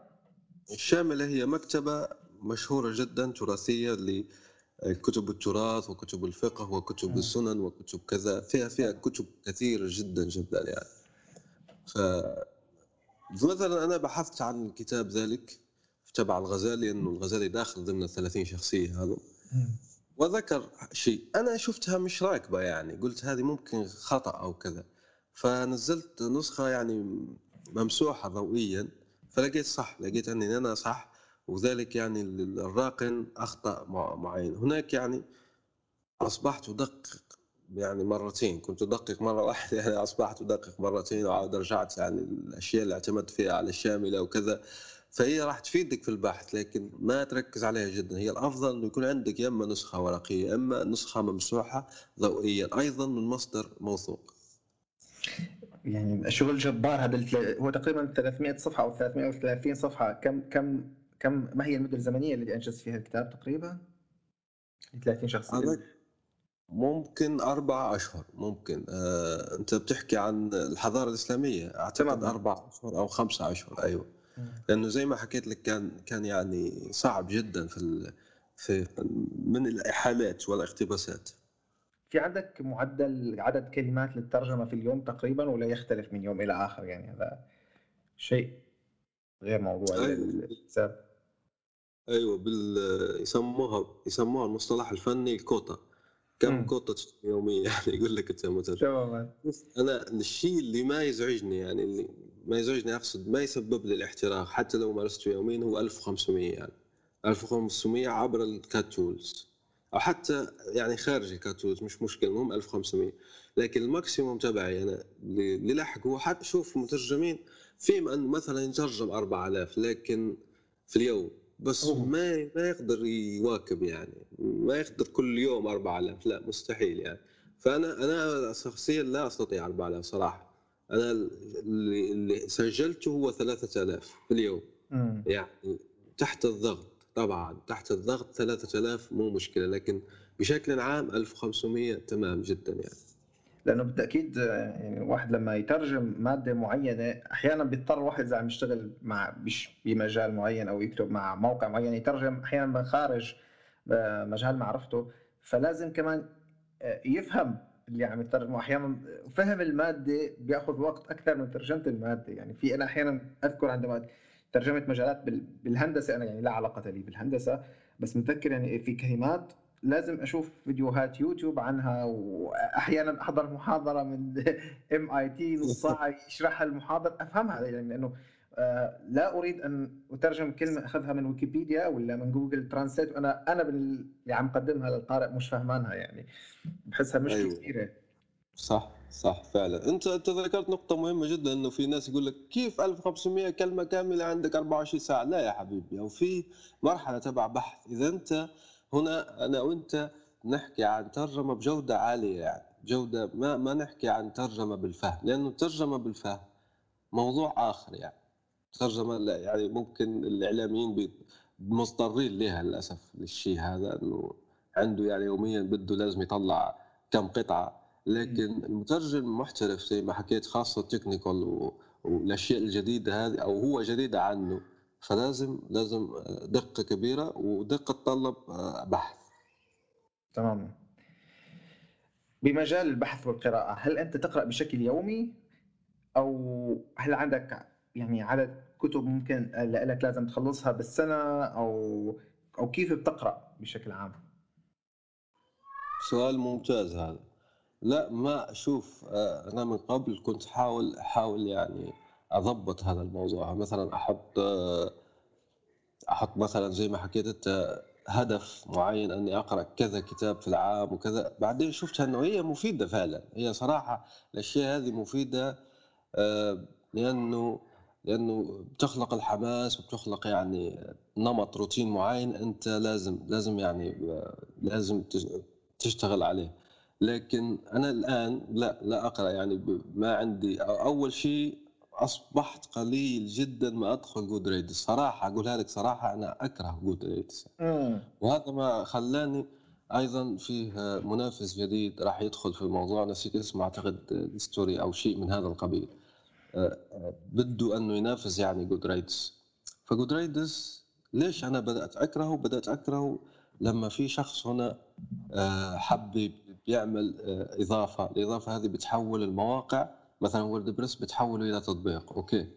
امم فبعدين حبينا ممكن نعمله إضافة. المهم حبينا شيء تقني عنده علاقة مع Goodreads أنت لو الآن تسأل ال developers ال API تبع Goodreads مع سوءه ما يسمحوا لكش بالوصول إليه بشكل سهل يعني بيروقراطيه ضخمة جدا. وبعدين انت بتشوف يعني تجربة تجربة وأنه ما حدثوه وأنه كذا وأنه الناس هناك تقرأ لك ثلاثة كتب ثم يقول لك ديستوفسكي ما, ما عنده أي قيمة ما عنده كذا. ف... ف... فهذا الشيء خلاني أنا الآن شوف توصلني إشعار طلب صداقة أقبل طلب صداقة إلى اللقاء مباشرة ما أدخل واتصفح بشكل مباشر. فلهذا إن انتزعت يعني موضوع أنه آه، عندي مثلا target معين في Good آه، لا ما عندي target معين. أنا أقرأ الأشياء الآن اللي عندي يعني مثيرة للاهتمام لي يعني مثيرة للاهتمام فأقرأها آه، سواء كانت يعني بالإنجليزية أو بالعربية أو بالفرنسية يعني. المهم يعني هي مثيرة للاهتمام لي فأقرأها وخلص لكن عندي target معين؟ لا ما عندي target معين في العام. سؤال كيف تختار الكتب؟ هذا سؤال مهم يعني. أو كيف تقرر إنك سوف تقرأ هذا الكتاب أو لا تقرأه؟ مثلا مثلا أعطي خلينا بنحكوا على شيء واقع فعليا الآن يعني أنا الآن شو أقرأ؟ م. لو أقول لك شو أقرأ الآن مثلا ممكن ممكن تندهش يعني لأنه خارج الشغل. في كتاب ألفه فقيه يعني جزائري اسمه الونشريسي يعني لأنه من جبال الونشريس وهذا الكتاب مهم جدا لأنه مثير للاهتمام. ليش مثير للاهتمام؟ لأنه آه لأنه بيحكي عن شيء اسمه النوازل. فالنوازل هي حوادث حدثت للناس والفقهاء لم يقابلوا مثلها من قبل. يعني شيء جديد. بالأخص انه آه مثلا الأندلس ذلك الوقت هو اللي ألف في الكتاب. الأندلس بدأت تضيع وبدأت يعني النصارى يدخلون في المسلمين وكذا وبدأت تحدث أشياء آه ما حدثت من قبل فيسموها النوازل. فهو بيحكي هذا عن الموضوع. فأنا أمس أقرأ المجلد أعتقد رقم ثلاثة وفيه مثلا 13 مجلد. كتاب ضخم جدا يعني. بدك وقت لكي تعبر عليه. فأنا مثلا دخلت لي قسم الزواج قسم أقضية الزواج كذا. أشياء يعني مذهلة يعني بتلاقيها هناك ما تعطيك مشاعر يعني متضاربة. أيضا آه، قرأت يعني الجزء الأخير تبعه هو الجامع. والجامع هو مهم جدا لأنه يجمع أشياء متفرقة آه، يعني مش متخصصة في شيء لأنه المجلدات كل واحد متخصص مثلا البيوع مثلا كذا وكذا. فالمهم هذا المعيار مهم جدا للناس. ليش؟ خاصة يعني اللي دارسين الفقه لأنه بيحكي عن شيء متفوقين فيه المالكية وهو فقه النوازل والأشياء الجديدة اللي اللي داخلة في الفقه. فأنا هناك أزيد ثقافتي يعني الدينية من ناحية لكن مش مش غرضي يعني أني مباشرة أزيد يعني لا بدي أطلع على الأحوال وخاصة م. إنه داخل ضمن بحوث أخرى أقوم بها لأن المنشريسي متوفي 1500 ميلادية فهو قريب فأنا قريب يعني من اختراع المطبعة يعني 1440 جوتنبرغ اخترع المطبعة. فأنا هنا هذا لا أتصور أنه ذكر الطابعة لا لا لا أذكر يعني لم أقرأ المجلدات كلها لكن أملي ضعيف انه الاقيه مثلا بيحكي عن شو حكم الطباعة ما حكم الطباعة وكذا. بس بس آمل أنه لكن لا أفتش مباشرة. فهذه قراءتي يعني بشكل عام. واصلا مثلا مش أكمله كله لا مثلا أنا قرأت 150 صفحة من قضية الزواج و50 صفحة من الجامع اللي بيجمع المتفرقات. خلاص أخليه لعدة شهور أخرى لما بيطرأ بذهني شيء أدخل اقراه يعني طب كيف أنت تعرفت مثلا كيف تعرفت على الونشاريس اسمه صح؟ امم ونشاريس يعني كيف معيار المغرب كيف قررت إنه تقرأ له مثلا؟ هل تعرفت عليه من كتاب آخر أو من من كتب فقهية أخرى ولا؟ بالضبط هو المعيار المغرب أنا أنا كان عندي يعني أنا أنا أتابع بعض المجلات العلمية المحكمة مثلا المركز الديمقراطي آه، وهو عندكم في ألمانيا اسمه المركز الديمقراطي هيك العربي عنده أعتقد 10 مجلات علمية محكمة يعني مسجلة في ألمانيا باساسان وكذا يعني أمور مضبوطة. فعنده مثلا مجلة مجلة عن الإعلام مجلة عن البيئة مجلة عن السياسة مجلة عن أعتقد الاجتماع وكذا. ف فهو في باحث كتب مثلا كيف يمكننا استغلال المعيار في استخراج كيف الناس كانوا يعيشون في 1500 يعني هذه الفترة 1500 وكذا. فهو موضوع مثير فعلا يعني مثير على كل حال. فهو آه، يدرس المعيار ويخرج لك يعني الأشياء. فأنا قلت أكيد انه هذا الكتاب سبحان الله يعني مفيد مثير للاهتمام لأنه فيه مواضيع آه، مهمة. فهذا خلص أنا مش مباشرة راح اقرا المعيار خاصة لو يكون عندي عمل أو كذا وكذا لا أحطه في بالي أو سجله في مذكره أقول خلاص راح هذا المعيار زائد واحد لازم يعني أمر عليه. تمام. ف... فمثلا فمثلا المعيار أيضا أنا حكيت لك على الطباعة وكذا في أيضا نقطة مهمة جدا هو أنه واحد من الفقهاء ارسلوا له أعتقد 40 اسمه ابن البقال بالضبط والكتاب هذا نفسه يعني مطبوع منفصل عن المعيار بس المعيار نفسه محتوي لهذه الرسالة كلها يعني والأسئلة كلها والأجوبة كلها. لأن المعيار هو عبارة عن عن شو؟ عبارة عن أسئلة وأجوبة. أسئلة أرسلت إلى الفقهاء الأندلسيين والمغاربة ومغاربة يعني الجزائر تونس والمغرب والأندلس بالضبط. في الفقه المالكي فهذه الأشياء هي اللي آه، آه، يعني أسئلة وأجوبة يعني بيجيب لك فقيه وكذا عدة فقهاء. فابن البقال مثلا سألوه سألوه عدة أسئلة من بينها يعني كيف نجمع بين الآية الفلانية والآية الفلانية الآية الفلانية كذا. فذكر شيء مهم واللي هو مهم بالنسبة لي طبعا أنه قال كروية الأرض مثلا يسموها كريه فرجح قال قال يعني هم ذكروا القمر القمر ومن يستل يعني النور وكذا فرجح أنه فعلا أن القمر يستمد نوره من الشمس. يعني هو عبارة عن عكس فأيد هذه الفكرة. وأيضا قال أنه حتى يعني بالحسابات أنه الأرض فعلا كروية. وأنت هنا تتحدث عن 1500 ميلادية 1600 وكذا. يعني أنا أصلا شوف لما أقرأ أي مقال إنجليزي بيقول كان الناس يعتقدون الأرض مسطحه لا ما كانش الناس يعتقدون الأرض. ممكن ناسكم أنتم كانوا يعتقدون ان الأرض مسطحه وحتى ناسكم أنتم مش كلهم كانوا يعتقدون ان الأرض. ان كوبرنيكوس يعني لم يأتي من عدم هذا الشيء ومش أحكي هنا عن اقتباس الحضارة الغربية لا. حتى قبل كوبرنيكوس المسلمين راهم كانوا منفتحين هم على الاحتمالات وعن كذا. فما تجيني أنا مثلا تقري على الفلك كان الناس لا ما كانوا الناس يعتقدوا. فبس أنا لما أقول لك ما كانوا الناس يعتقدوا هذه الأشياء أسجلها. مم. اعمل لها screenshot وأعمل رقم الصفحة اسم كذا لكي أرد على لما يجيني شخص فين دليلك. لما يقول لي فين دليلك موجود الدليل تمام دغري موجود الدليل أيوه.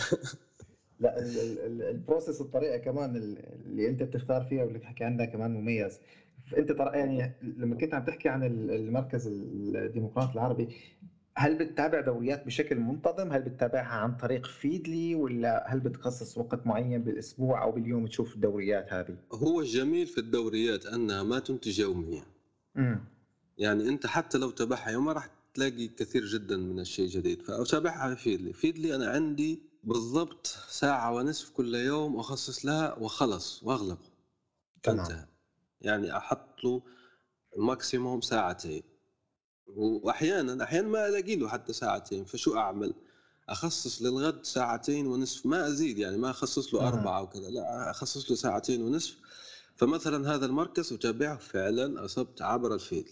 امم. فهو بيحكي مثلا على البيئة يحكي على العسكرية يحكي على الأشياء يحكي أول شيء بيكون عندك اطلاع عام تعمل skip يعني اطلاع عام شو راهو يحدث في ال- في العالم بشكل مم. بالعالم العلمي طبعا بشكل جيد.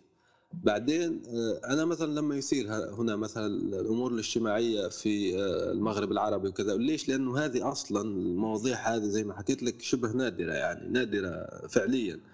فأنا أدخل أقرأ الملخص تبع هناك الفيد اللي فيه جيد خاصية جيدة وأنه لا يضطرك للتصفح للمواقع. هذا مهم جدا لأنك أنت لما تصفح للمواقع أحيانا تدخل في ما يسميه الانجليز رابت هول يعني آه. جحر جحر الأرنب واللي مقتبس يعني من قصة آه، أليس في بلاد العجائب اللي تبعت الأرنب حتى الجحر وطاحت وما خرجت يعني الموضوع.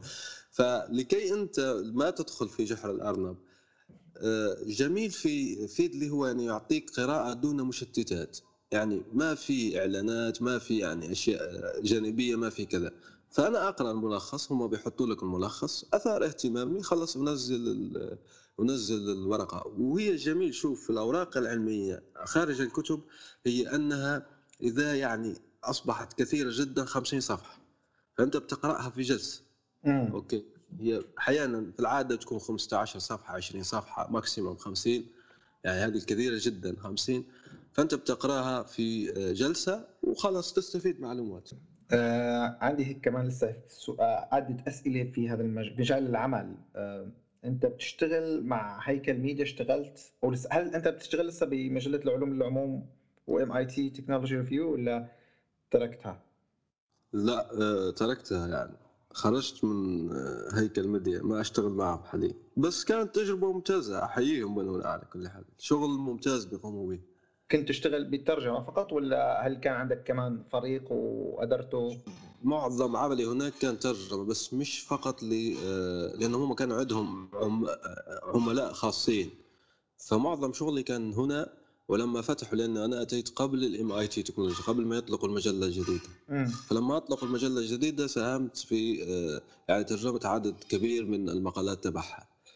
فالحمد لله. بس شغلي يعني معظم شغلي معهم كان ترجمة لعملاء الخاصين تبعهم. هم بيتعاملوا مع هيئات كبرى وغيره فتلك عندها آه، ترجمات عندها مثلا خدمات بدها اياه فلا أقدم تلك الخدمات يعني.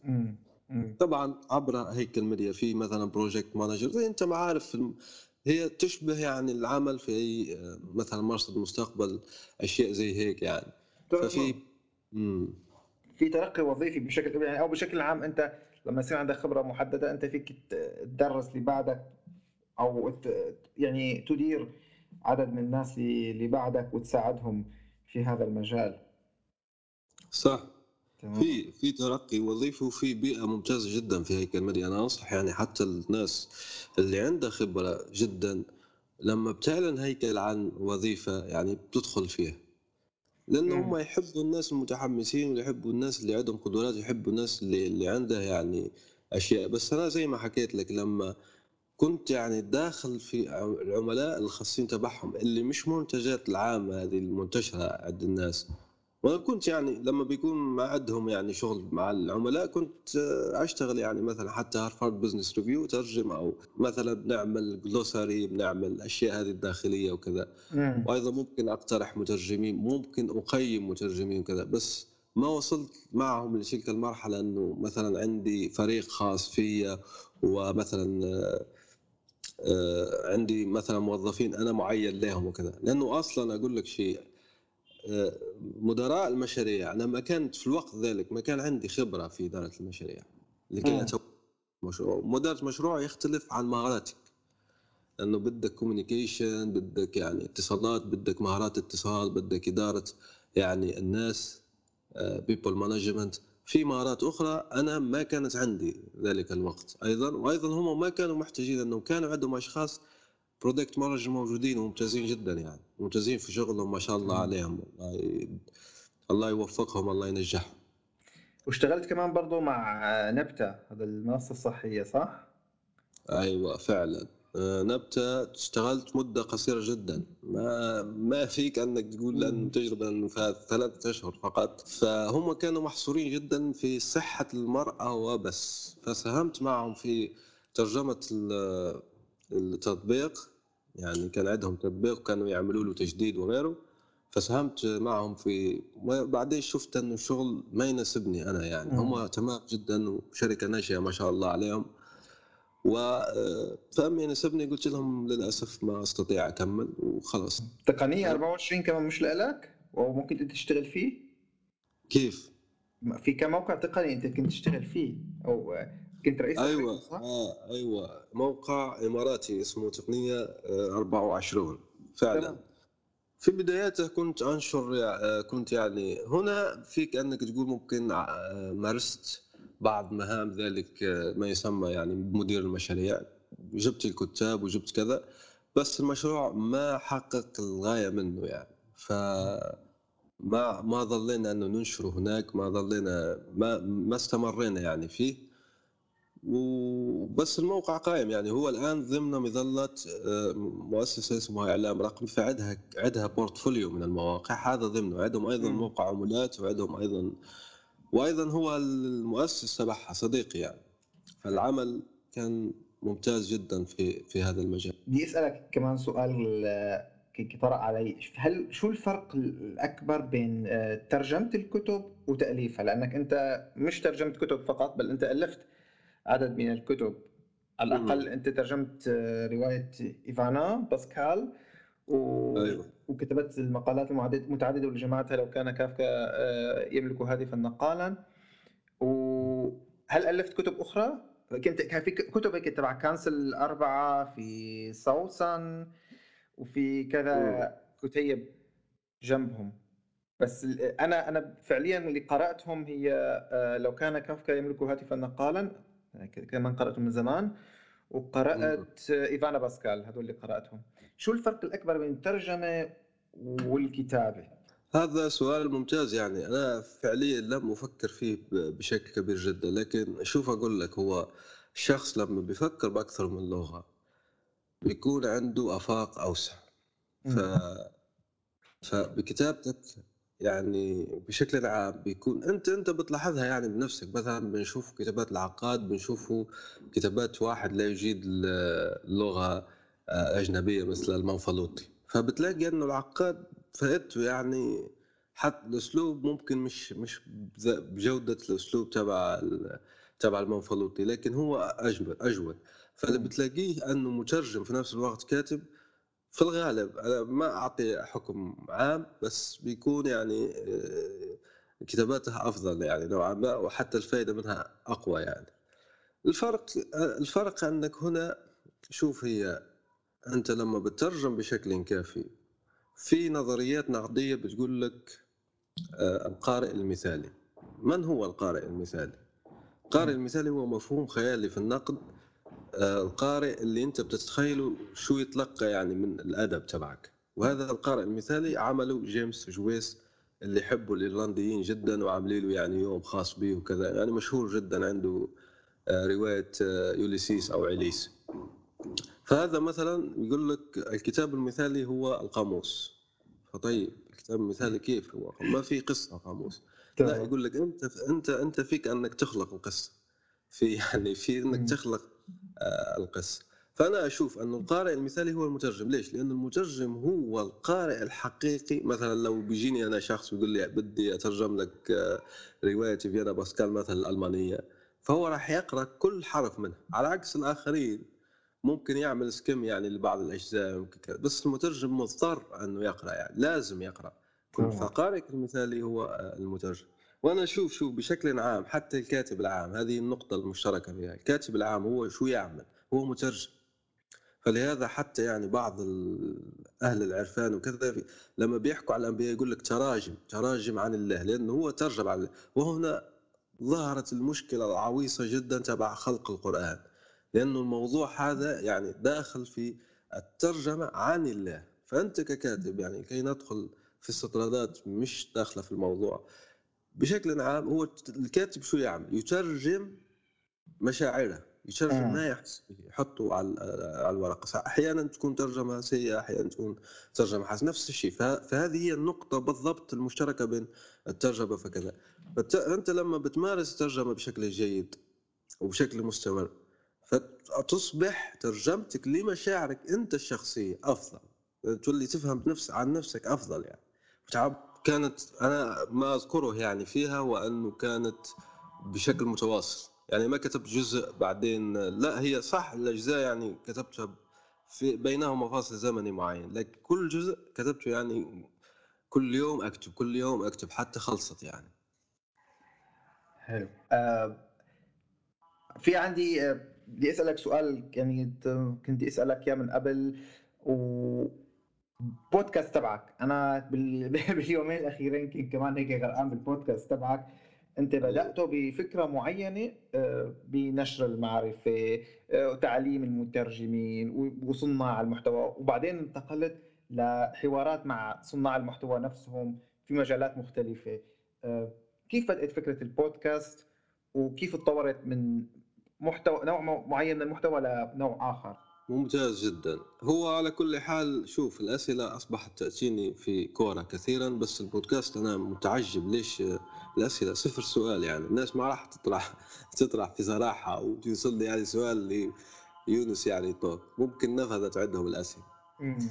فأنا لما بدأت يعني في أسئلة تتكرر. يعني دائما تتكرر وما في جواب شافي للموضوع. أنا أدعي أني أجبت إجابة شافية عن ذلك الموضوع.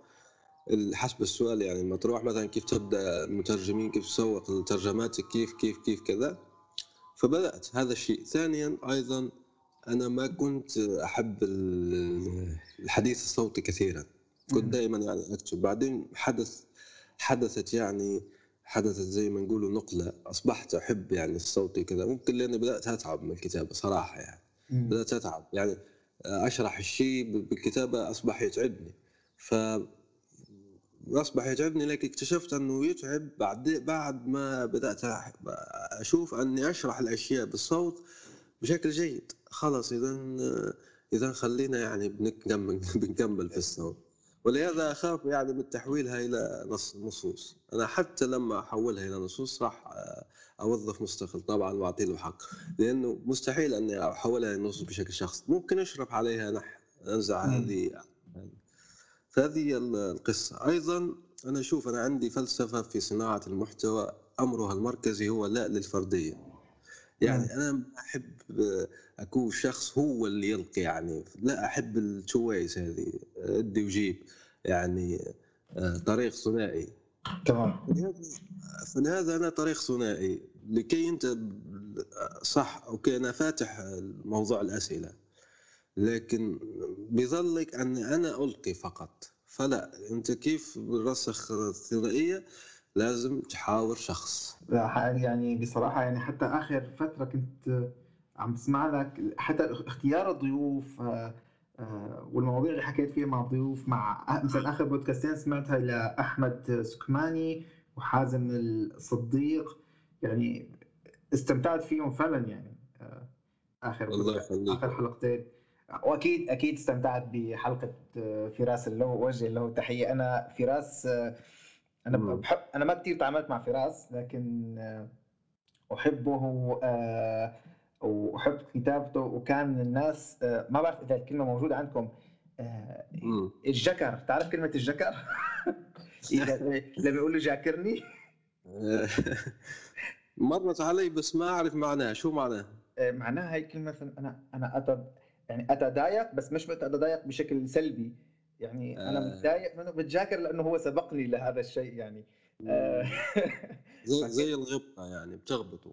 تقريبا يعني آه. بس فيها شيء سلبي على الشخص اللي بيقولها يعني. فأنا كنت أشتغل أول ما اشتغلت اشتغلت موقع اسمه كيف تك. آه، كنا. كمان نترجم في أخبار التقنيه اشتغلنا بهذا كيف تك مع الصديق عمر بني مرجة هو اللي بلش في موقع. وكنت أكتب عن أخبار التقنية. فكنت أختار الأخبار اللي أنا أترجمها وكل خبر بدي أختاره يعني أنا أحيانا أحب في, في هي النزعة دائما تبع إنه أكون أول من كتب عنه في العربية أو أكتب يعني أو بيطلع الخبر أكتب عنه بسرعة كبيرة فأكتب إيه. الخبر إجي بدي أنشره ألاقي فارق فراس فراس كاتب صح. مقال وناشره سابقني ما شاء الله عليه لا فراس من الناس الشغيلين ويعني الله فعلاً. يعطيه العافية فعلا. حي من هنا حي ما شاء الله عليه. وأنا استمتعت جدا يعني بال بال بالحوار معه يعني. طبعا إذا كانت الحلقة ممتازة فهو لأنه هو أصلا ممتاز جدا يعني فموجود يعني. مش لأن البودكاست هيك عظيم أو كذا. وأشكره أنه وافق وما شاء الله عليه. بارك الله فيه هو في كمان فراس بلش بودكاست بس وقفها للأسف يعني. كان بس موضوعها عن يمكن ما حكيته حكيته ما حكيته عن البودكاست تبعه. كان اسمه بودكاست. غربتلي على الأغلب كان اسمه كان يحكي عن المغتربين وأوضاعهم. تمام. آه، أنت عم تعطي دورة هل ولا لساتك هل انتهت الدورة ولا لساتك مستمرة؟ كنت عم تعطي في ساوند ديلز على الأغلب. فعلا لسه لسه بعطي الدورة بس أنا ما- سوقتها في ساوند ديز بشكل كبير. ف فالآن عندي عندي طلبة زي ما يقولوا لكن مش مش عبر ساوند ديز بل بشكل مباشر يعني عبري أنا يعني عبر المدونة تبعي. فاللي بده يقرأ يعني أساسيات الترجمة الإبداعية وخاصة النقطة اللي ذكرت لك إياها هو أنه تدرج ال CAT tools الادوات المساعدة على الحاسوب في عملك لكي لا يرهقه جدا فهذا اللي أقدمه. طبعا هي لا تصلح للجميع لأنه بعض الأحيان أنا أرفض اللي ما عنده إنجليزية يعني جيدة. فأنت لما بتكون إنجليزيتك مش جيدة ما أستطيع أن أدربك لأنك أنت تحتاج إلى تعلم الإنجليزية والذي لا أقدمه. أساسيات الإبداع. تمام تمام. أيوه. هذه سؤال. هل فكرت إنه تخلي هي الدورة مثلا هل الدورة أنت بتعملها بشكل مباشر لايف مع ال- مع الطلاب ولا كيف ال- يعني هي درس تفاعلي صحيح؟ صح فعلا. هل فكرت هي- مرة يجعلها مثلا دورة على الإنترنت مثل دورات Skillshare أو Lynda أو هذه الدورات؟ فعلا جاي جاية في الطريق إن شاء الله جاية في الطريق. هو شوف المرئي ككل. أنا الآن اقتحمت يمكن تقول الصوتي لأني بدأت نصي. بعدين اقتحمنا الصوتي. عندي الآن تقريبا 69 حلقة يعني. الآن. عندي 69 حلقة يونسكو ف آه، بعدين راح أدخل مرئي. بس أنا المرئي مش يعني أخطط له ببطء شديد صراحة لكن أخطط له يعني موجودة. لكن الآن يعني عقبال ما أخطط له قلت لازم أقدم. فلما أقدم الآن بنعمل مثلا في الزوم نع- بنعمل حلقات في الزوم آه، فيها 45 دقيقة بشكل مباشر. وأنا شوف شوف شوف شفتها أنه أفضل. يعني في المرحلة هذه في المرحلة اللي أنا فيها وكذا أفضل. ليش؟ لأنه تعطيك يعني تفاعل مباشر. وأنا لا لا أقوم بتدريب جملة مع بعض. لا أدرب كل واحد وحده فقط يعني. آه، في الآن مؤسسة أردنية يعني أسستها زميلة مترجمة وهي جديدة أعتقد اسمها Pocket Lingo اختارت هذا الاسم لها. فهي قالت انه آه، بدنا بدك تدر- تدرب لنا يعني يونس وممكن أنه ندخل الآن في تدريب جملة في نفس الوقت. لسه لم أجرب. أنا الآن حاليا اللي بده يعني يطلب خدماتي في التدريب أعمل له آه، أعمل له تدريب مخصص له هو بالذات لأنه في بعض الناس لما بيجوك أصلا موضوع الإملاء خلص ما عندهم الإشكالية تبع الإملاء عنده إشكالية في الصياغة. فأنا أخصص له التدريب للصياغة. على طول ندخل في الصياغة. في واحد عنده الصياغه وعنده الإملاء بس ال CAT tools ولا سامع بهم ولا عارف شو يعني ال CAT tools مم. وعنده خمس سنوات يعني في الترجمة. خلص أنا فاهمه بالضبط شو هي ال CAT tools وكيف تستفيد منها في وقت قصير يعني. مم. بس يعني آه، جميل إنه في فكرة مثلا يوما ما إنه أنت تطور منهج معين أو عدد معين كورس معين بجلسات معينة تكون ثابتة مثل جلسات Coursera أو أو edX أو أو Skillshare بعتقد هي كمان بتدخل بموضوع ال passive income الدخل ال- بيسموه الدخل السلبي باللغة العربية ولا؟ صح فعلا أيوه دخل السلبي يقولوا له. وكمان بصير يعني لناس أكثر يعني فيهم يستفادوا من هالقصة إذا إذا بدهم آه، يتعلموا بالتأكيد. صح فعلا. لأنه يعني أنا أنت من الناس ال- ال- اللي بيحترمهم اللي عندهم خبرة وبيعرفوا ينقلوا المعلومة. يعني في في فرق بين في كثير ناس عندهم خبرة بس في ناس آه، عندهم أسلوب نقل ال- المعلومة وأسلوب شرحها آه، بيساعدك على فهم المعلومة بشكل أكبر. يعني وهما يعني ميزتان مختلفتان تماما. يعني مش شرط إنه كل واحد بيفهم يعرف ينقل المعلومة بشكل صح. يعني صح. تماما. مم. أنا ما حطول عليك بالأسئلة كثير كان عندي كثير أكثر أسئلة بس آه، هلأ أهم جاوب على أسئلة المتابعين اللي بعثوا لنا الأسئلة. شكرا كثير اللي بعث لنا الأسئلة. رح نبدأ بعبد المتجلي أحمد. آه،. آه، يقول في في تغريدة ضيف مميز ورائع. لو كان لي من سؤال فهو كيف يمكن للشباب المبتدئ في مجال العمل الحر تحقيق التميز والاستمرار؟ هذا السؤال الأول. طيب شوف آه، لن لن نطيل هذه في الأسئلة. ليش؟ لأنه آه، اولا احيي عبد المتجلي هو بيقوم بعمل جيد جدا في اليوتيوب وعنده آه، عنده مجموعة في صناعة المحتوى في تليجرام. احييه على الجهد. ممتاز مم. جدا. الإجابة بكلمة واحدة هو التعلم المستمر كل يوم. يعني تتعلم تتعلم تتعلم ثم تتعلم. هذا هو باختصار يعني. تمام.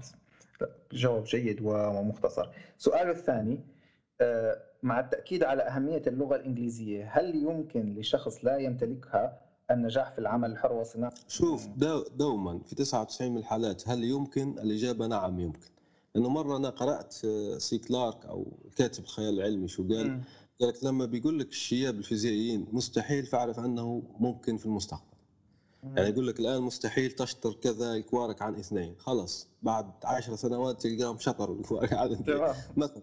فهو عنده هذه الفكرة. فأنا سي كلارك هو عنده أيضا الاقتباس المشهور أنه كل تكنولوجيا تفوق الفهم البشري لا يمكن تفريقها عن السحر. يعني عنده اقتباسات جيدة جدا في الموضوع. فأنا دوما إجابة عن دوما هل يمكن كذا في 99 فعلا آه، موجود يعني. لكن هل أنت راح تكون من ذات الواحد بالمية الموجود أم لا؟ لذلك أنا أشوف لما قرأت السؤال هذا إنه أنا قرأته يعني قبل ما أعمل لقاء معك. عجبني جدا. ليش؟ لأنه يعطيني فرصة أني أحكي عن هذا الموضوع. شوف لازم تتعلم لغة جديدة. ركز هنا معي. أنا لا أقصد اللغة الطبيعية لا. ما أقصد إنجليش فقط ولا صينية ولا كورية لا. لازم تتعلم لغة وأي شيء داخل تحت اللغة. مثلا آه، مرة شفت آه، محمود عبد ربه ونحييه من هنا ذكر مجلة العصر لغة العصر. طيب مجلة تحكي عن التقنية. طيب أنت عبد المتجلي تقول لي تعلم لغة تعلم لغة العصر وهي الحاسوب. والله صدقني أمس فقط أمس.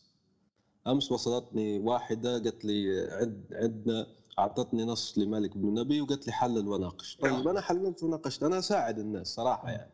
أنا هذه هذا الشيء أريده للناس الآخرين. أعمل مبدأ يعني القاعدة الذهبية رد ما لنفسك ما تريده للآخرين فطيب طلبوا منها الفوج الكشافة ولا أدري يعني الجهة اللي طلبت منها التحليل والنقاش. قلت لها حطيه في مقال آه في ملف Word. قالت لي ما أعرف أحطه في ملف Word.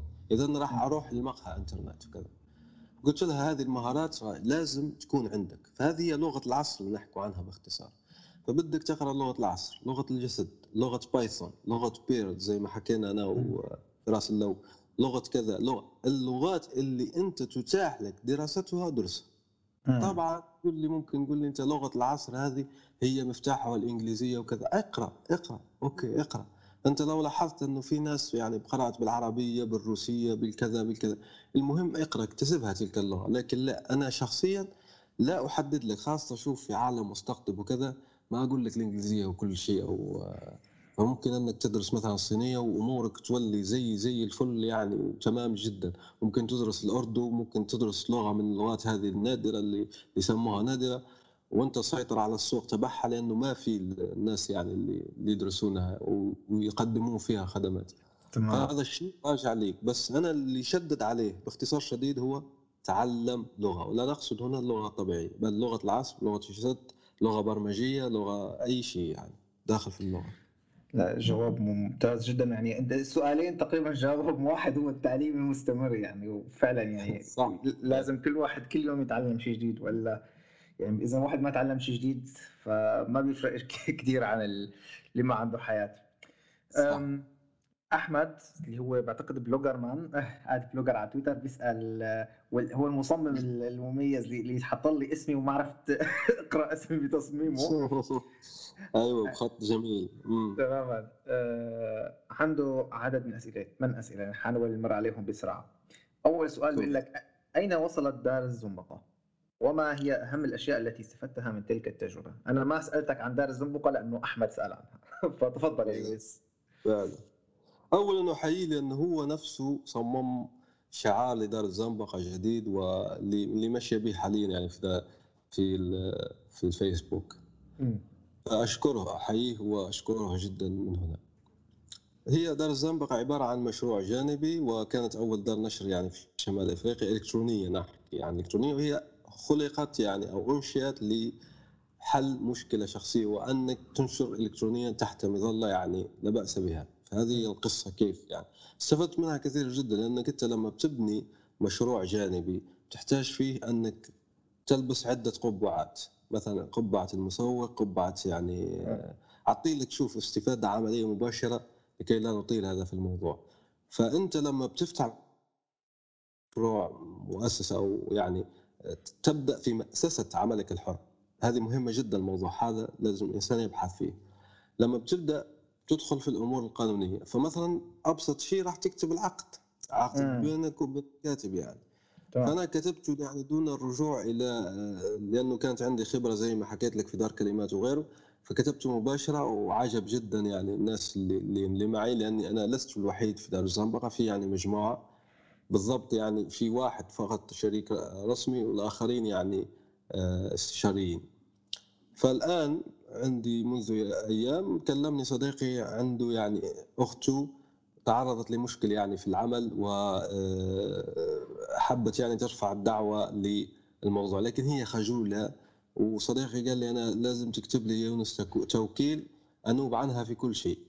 فطيب أنا فتحت ملف وورد بسم الله كتبت يعني توكيل مع أني عمري ما شفت التوكيل يعني عمري ما شفت توكيل يعني من قبل فأقبل وأصدق وكذا وكذا. فهذه أبسط شيء لأنه شوف في ناس ما تعطيك يعني الأشياء العملية. هذه هذه من دار الزنبقه هذه تعلمتها من دار الزنبقه لأن وهي أنا أشجع الناس على إطلاق الأعمال زي ما يسموها المشاريع الجانبية. لأنه حتى لو الاستفادة مش مادية راح تعلمك أو تجبرك بالأصح على تعلم الكثير. تماما. هو المشاكل اللي بتطلع معك أنت وعم تشتغل بتجبرك تلاقي لها حل. ولازم تدور عليها لتلاقي لها حل لأنه بالنهاية مشروعك إلك يعني ويمسك شخصيا. جواب جميل آه سؤال آخر من أحمد. هل لترجمة الأعمال الأدبية تصنيفات ومدارس آه كلاسيكية وحديثة آه يتبعها المترجمون أم لكل مترجم أسلوب خاص به؟ قبل ما نفوت شوف على السؤال هذا آه، هو قال يعني وفين دار زامبا هي الآن يعني في حالة آه، يمكن القول أن توقف مؤقت لأني أنا والشريك اشتغلنا بأمور أخرى فهي حاليا في آه، يعني في حالة توقف مؤقت وإن شاء الله راح نعملوا لها إعادة هيكلة وتطوير في المستقبل بإذن الله. بخصوص المدارس فعلا في الماجستيرات يعني في الدراسه الأكاديمية وكذا في عدة مدارس في الموضوع لكن المترجمين المهنيين ما يستعملونها في الحقيقة.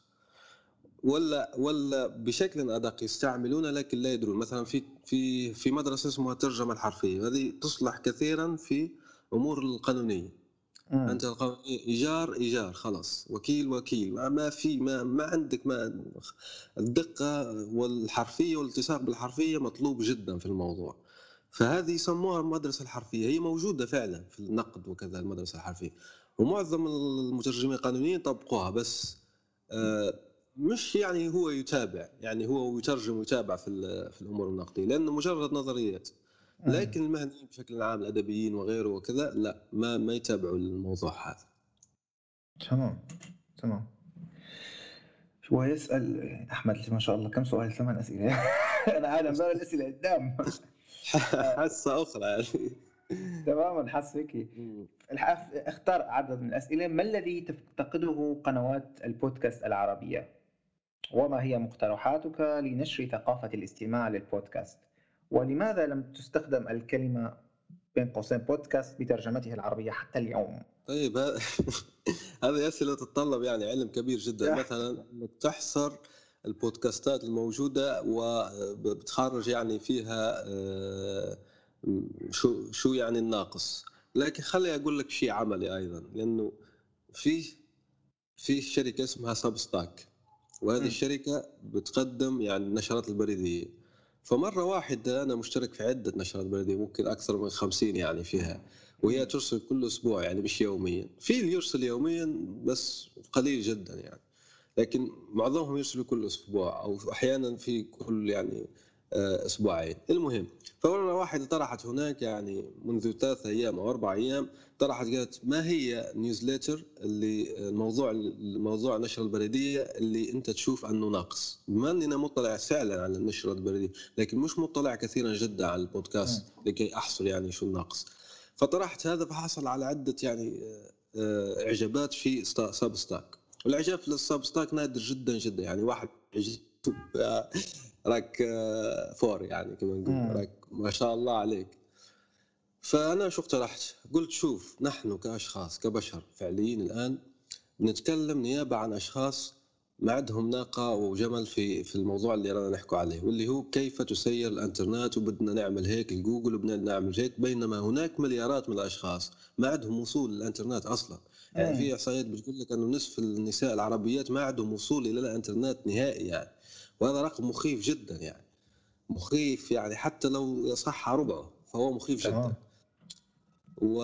ففي مليارات من الأشخاص. فأنا أحكي هنا البودكاست أحكي عن ممكن بودكاست يحكي عن الناس اللي ما عندهم وصول إلى الإنترنت وكيف يعني نوفر لهم إنترنت رخيصة وكيف نعلمهم وكيف كذا وكيف كذا. يعني أصلا أنا أنا أنا هنا أحب أناقش نقطة مهمة جدا. هو الداخل الجديد للإنترنت كيف منحنى التعلم تبعه يعني مسيرة التعلم تبعه نقلصها جدا لكي لا يعني لأنه الناس الآن عا- تعرف لما بتدخل الإنترنت بيدخلوا في نفس منحنى التعلم اللي مشينا فيه يعني ما في تطور يدخل الربح من الإنترنت بيدخل يضيع وقته مع النصابين يدخل كذا يدخل كذا يدخل لا. مم. فأنا شو حاب أعمل؟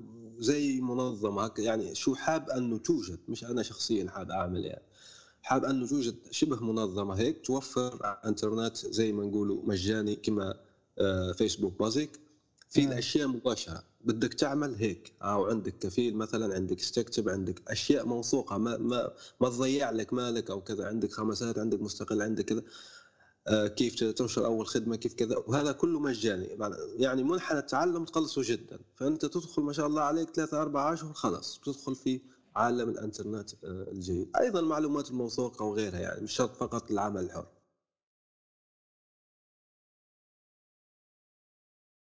إيه، والفكرة كمان جيدة بس بدها شغل كبير بس حلوة الفكرة جدا هي أم، بيقول لك بسأل ليش ما لماذا إنه الكلمة بودكاست لا تستخدم بترجمتها العربية؟ هلأ هي الترجمة العربية هل هي مدونة صوتية ولا شو الترجمة العربية تبعها لبودكاست فعليا؟ هو آه. اللي عاجبني أيوه هو اللي عاجبني آه، ترجمة المورد الثقافي بالضبط لأنه هو حاول يعمم هذه الكلمة لأنه هو الوحيد أنا شخصيا اللي أشوفه أنه يستعمل فعلا كلمة مدونة صوتية. فالمورد الثقافي يقوم بعمل جيد جدا ويدعمون الكتاب والفنانين ما شاء الله عليهم بارك الله فيهم. فبيقولوا مدونة شخصية. أنا أشوف نعتمد ترجمتهم هم وخلص لأن. كلمة بودكاست أيضا لأنه في ناس أيضا يخ- يخلطون بين البرودكاست واللي هو البث الإعلامي. وبين البودكاست لأنه كلمة يعني كلمات قريبة يعني مع مع بعض- مع بعض. لكن آه، المدونة الصوتية أفضل. عندي أنا شيء يعني تفضيل شخصي وفيك أنك تعمل بودكاست خلاص يعني. تقول بودكاست وإذا الناس وأنا أشير إلى نقطة مهمة يعني ممكن هذه جانبية. في شركة أعتقد Marketeers عملت ملف ممتاز جدا عن انتشار البودكاست في آه، السعودية. فمن بين انك تقرأ يعني انتشاره وانتشاره ممتاز جدا لما بتقرا يعني هذا الملف 2020 أيضا فحكى كم عدد الناس اللي يعرفوا شو معنى بودكاست. لأنه فعلا أنا الآن لما أمشي في وادي سوف وكذا مش معروف البودكاست. مم. لما تقول بودكاست ما يعرف شو هو يعني. بس في السعودية حسب هذا التقرير البودكاست نسبة كبيرة جدا فوق أعتقد 60% لا أذكر النسبة بالضبط. يعرفون شو معنى كلمة بودكاست طبعا السؤال هنا أنت تتصور أنه طرحوا له ما هو البودكاست. ما راح يقول له ما هو المدونة الصوتية لأنه ممكن لما بتقول له مدونة صوتية هو مع أنه عارف البودكاست. شفت السياسات اللغوية كيف. فأنا أقترح تعميم مدونة بودكاست مع قوسين بودكاست حتى تنتشر الموضوع وخلاص. مثلا نحن الآن أنا وأنت والناس لا نجادل في الهاتف. كلمة الهاتف مع أنه هي في الأصل لما بدأ تجادلوا فيها الناس وهيك تمام حتى كلمة التلفاز يعني كانت لفترة كبيرة عندنا بسوريا مشكلة بين التلفاز وبين الرائي كانت مشكلة إيه. صح إيه.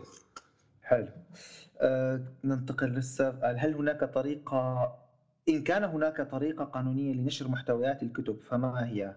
أنا هذا السؤال ما فهمته مضبوط يعني ما إذا شو يعني إن كان هناك طريقة لنشر محتويات الكتب؟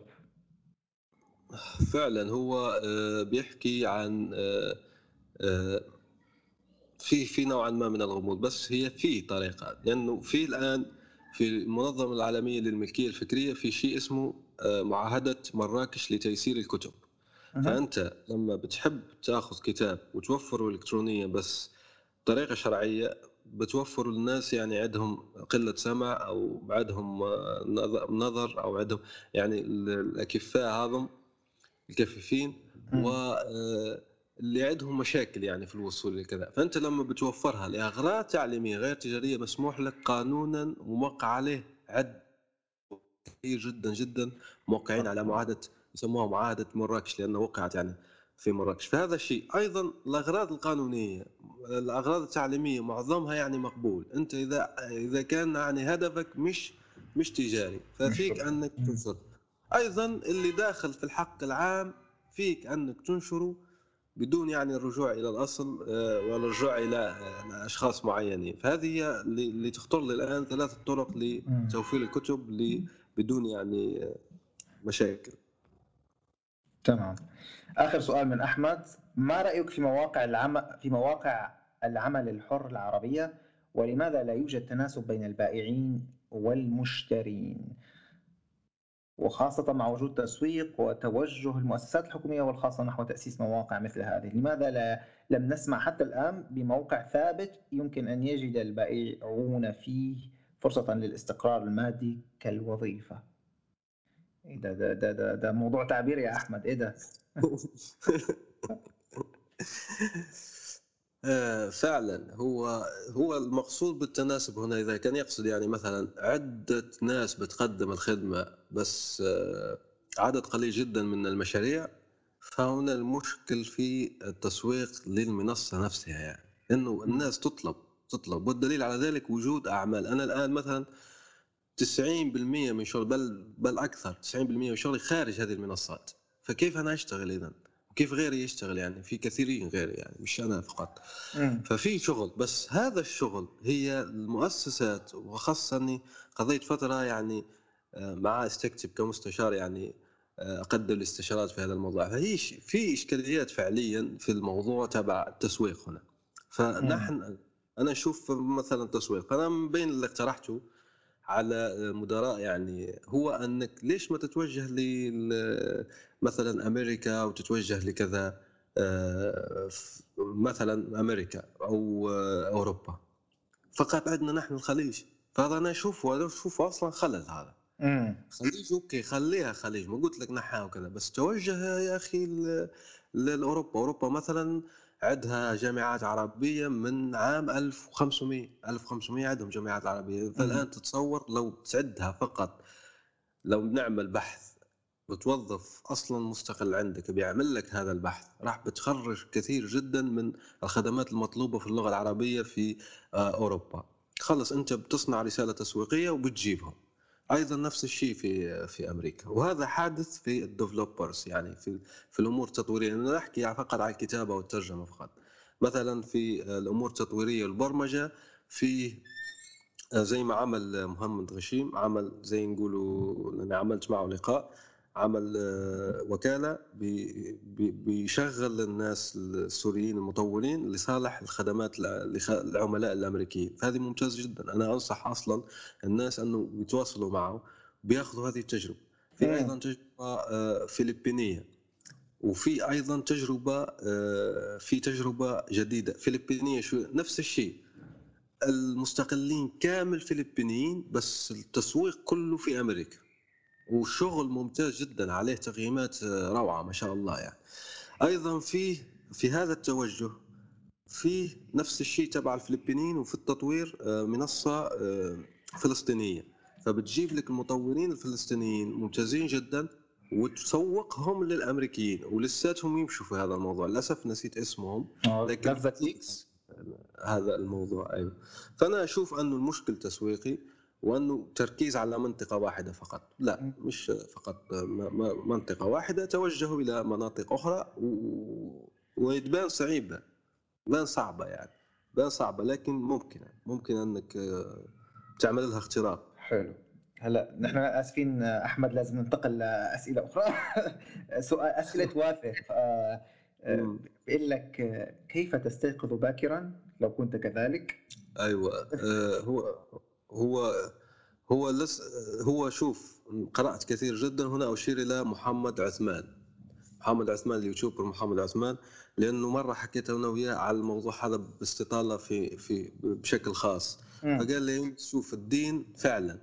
أنت لما بتقرأ الدين راح تلاقي أنه النوم آه، مش آه، يعني مش مح مش مرغوب فيه كثيرا جدا. فبتلاقي. قيام الليل وتلاقي كذا وتلاقي كذا في نفس الوقت تلاقي رياض العمل شو يقول لك لازمك قسط من النوم لازم كذا لازم كذا لازم كذا.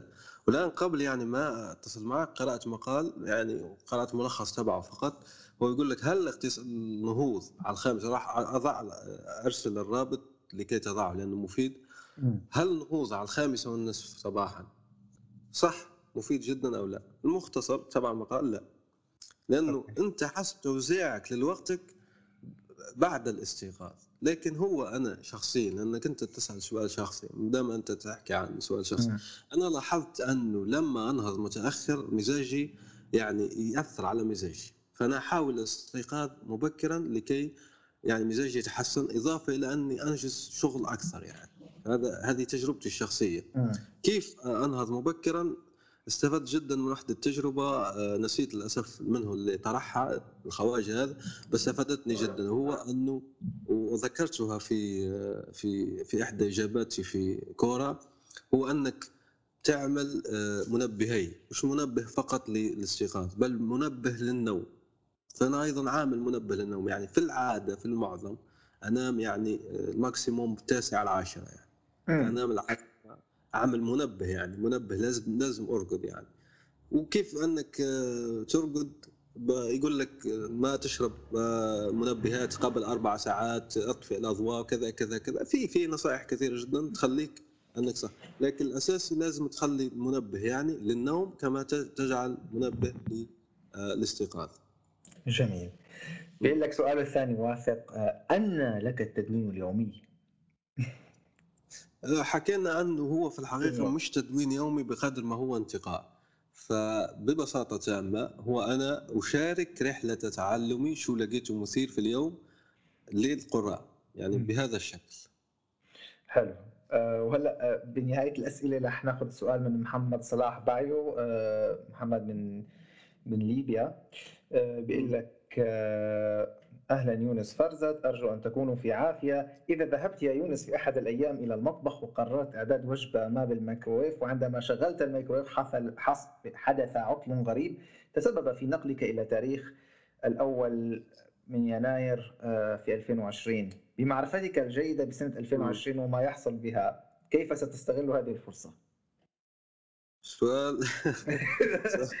هذا سؤال من اللي طرح وأنا وأنا أفكر فيه يعني. الحمد لله لقيت لقيت حل.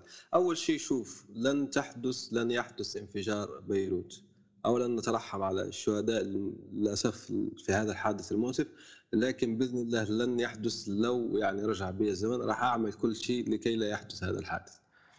فالى جانب آخر هو شوف فيه ثلاثة أمور يعني فيك أنك تستفيد منها بهذا الش... يعني أنت أنت تسألني آه، حيكون استفادة شخصية طبعا من غير من غير انفجار بيروت وغيره فهذه راح تكون استفادة شخصية. أنت لما بتكون عندك معرفة بالسيو وفيه كلمة مضمونة راح راح بتكون يعني 100 100 الناس يبحثون عنها راح تحقق ملايين دولارات بدون شك لأن الشيء هذا مضمون. وهذا حكى عنه محمود عبد ربه أيضا.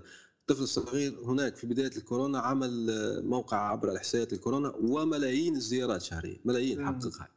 زيارات شهرية. فأنا مباشرة من راح شو راح أعمل؟ عندي خبرة لا بأس بها في السيو. راح أدخل طبعا شركاء آخرين مثل عبد الرحمن العمران لأنه أيضا خبير في ال SEO. راح نعمل ثلاثة مواقع إنجليزي عربي وفرنسي ممكن حتى إسباني ممكن أربعة يعني. كلهم يحكوا على الأوبئة والكورونا وكذا وكذا.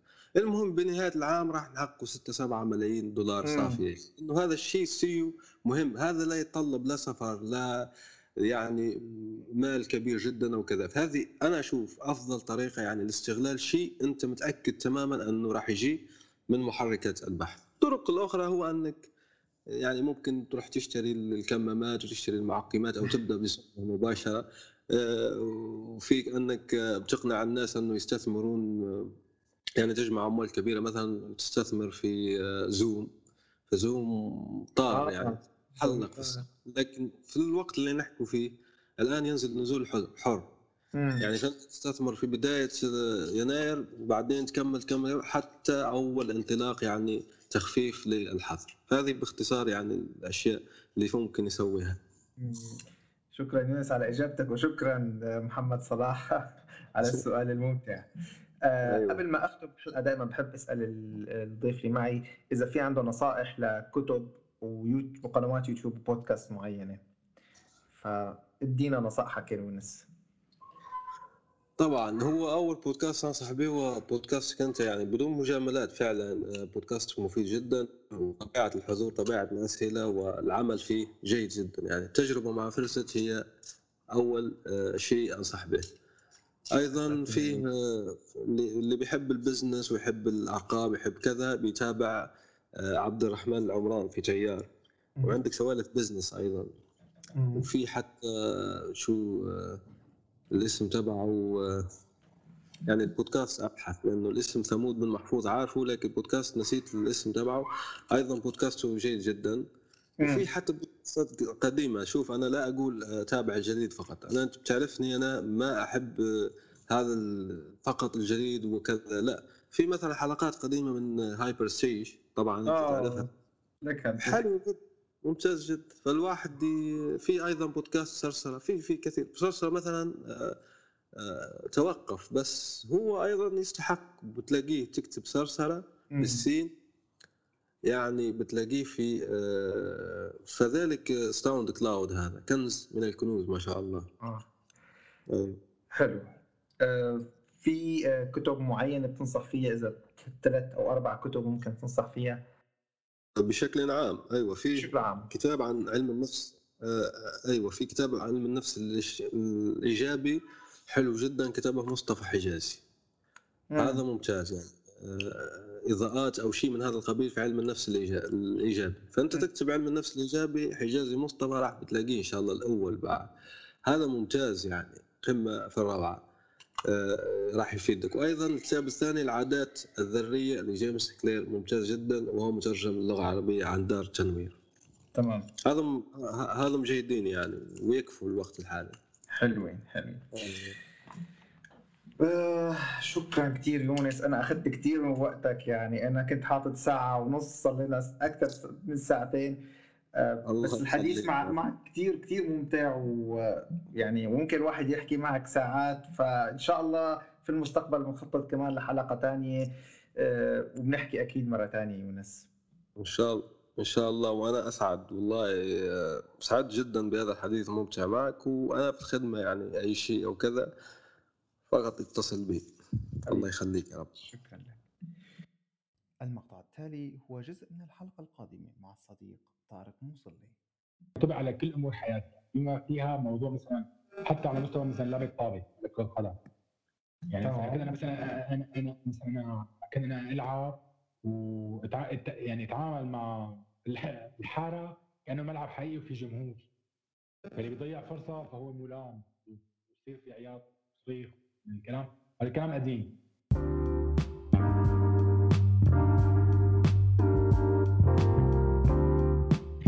شكرا لكل من وصل لآخر الحلقة. شكرا لاستماعكم. بتمنى انه تكونوا قضيتوا وقت ممتع معنا.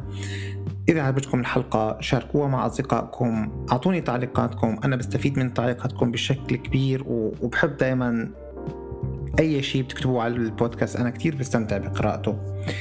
بدكم تدعموني كالعادة بدكم توجهوا لأبل بودكاست واكتبوا ريفيو اكتبوا مراجعة عن البودكاست. هيك بتطلع شوي ترتيبة وبشوفوا الناس تانيين شكرا لكم ونلقاكم قريبا في برنامج التجربة مع فرزات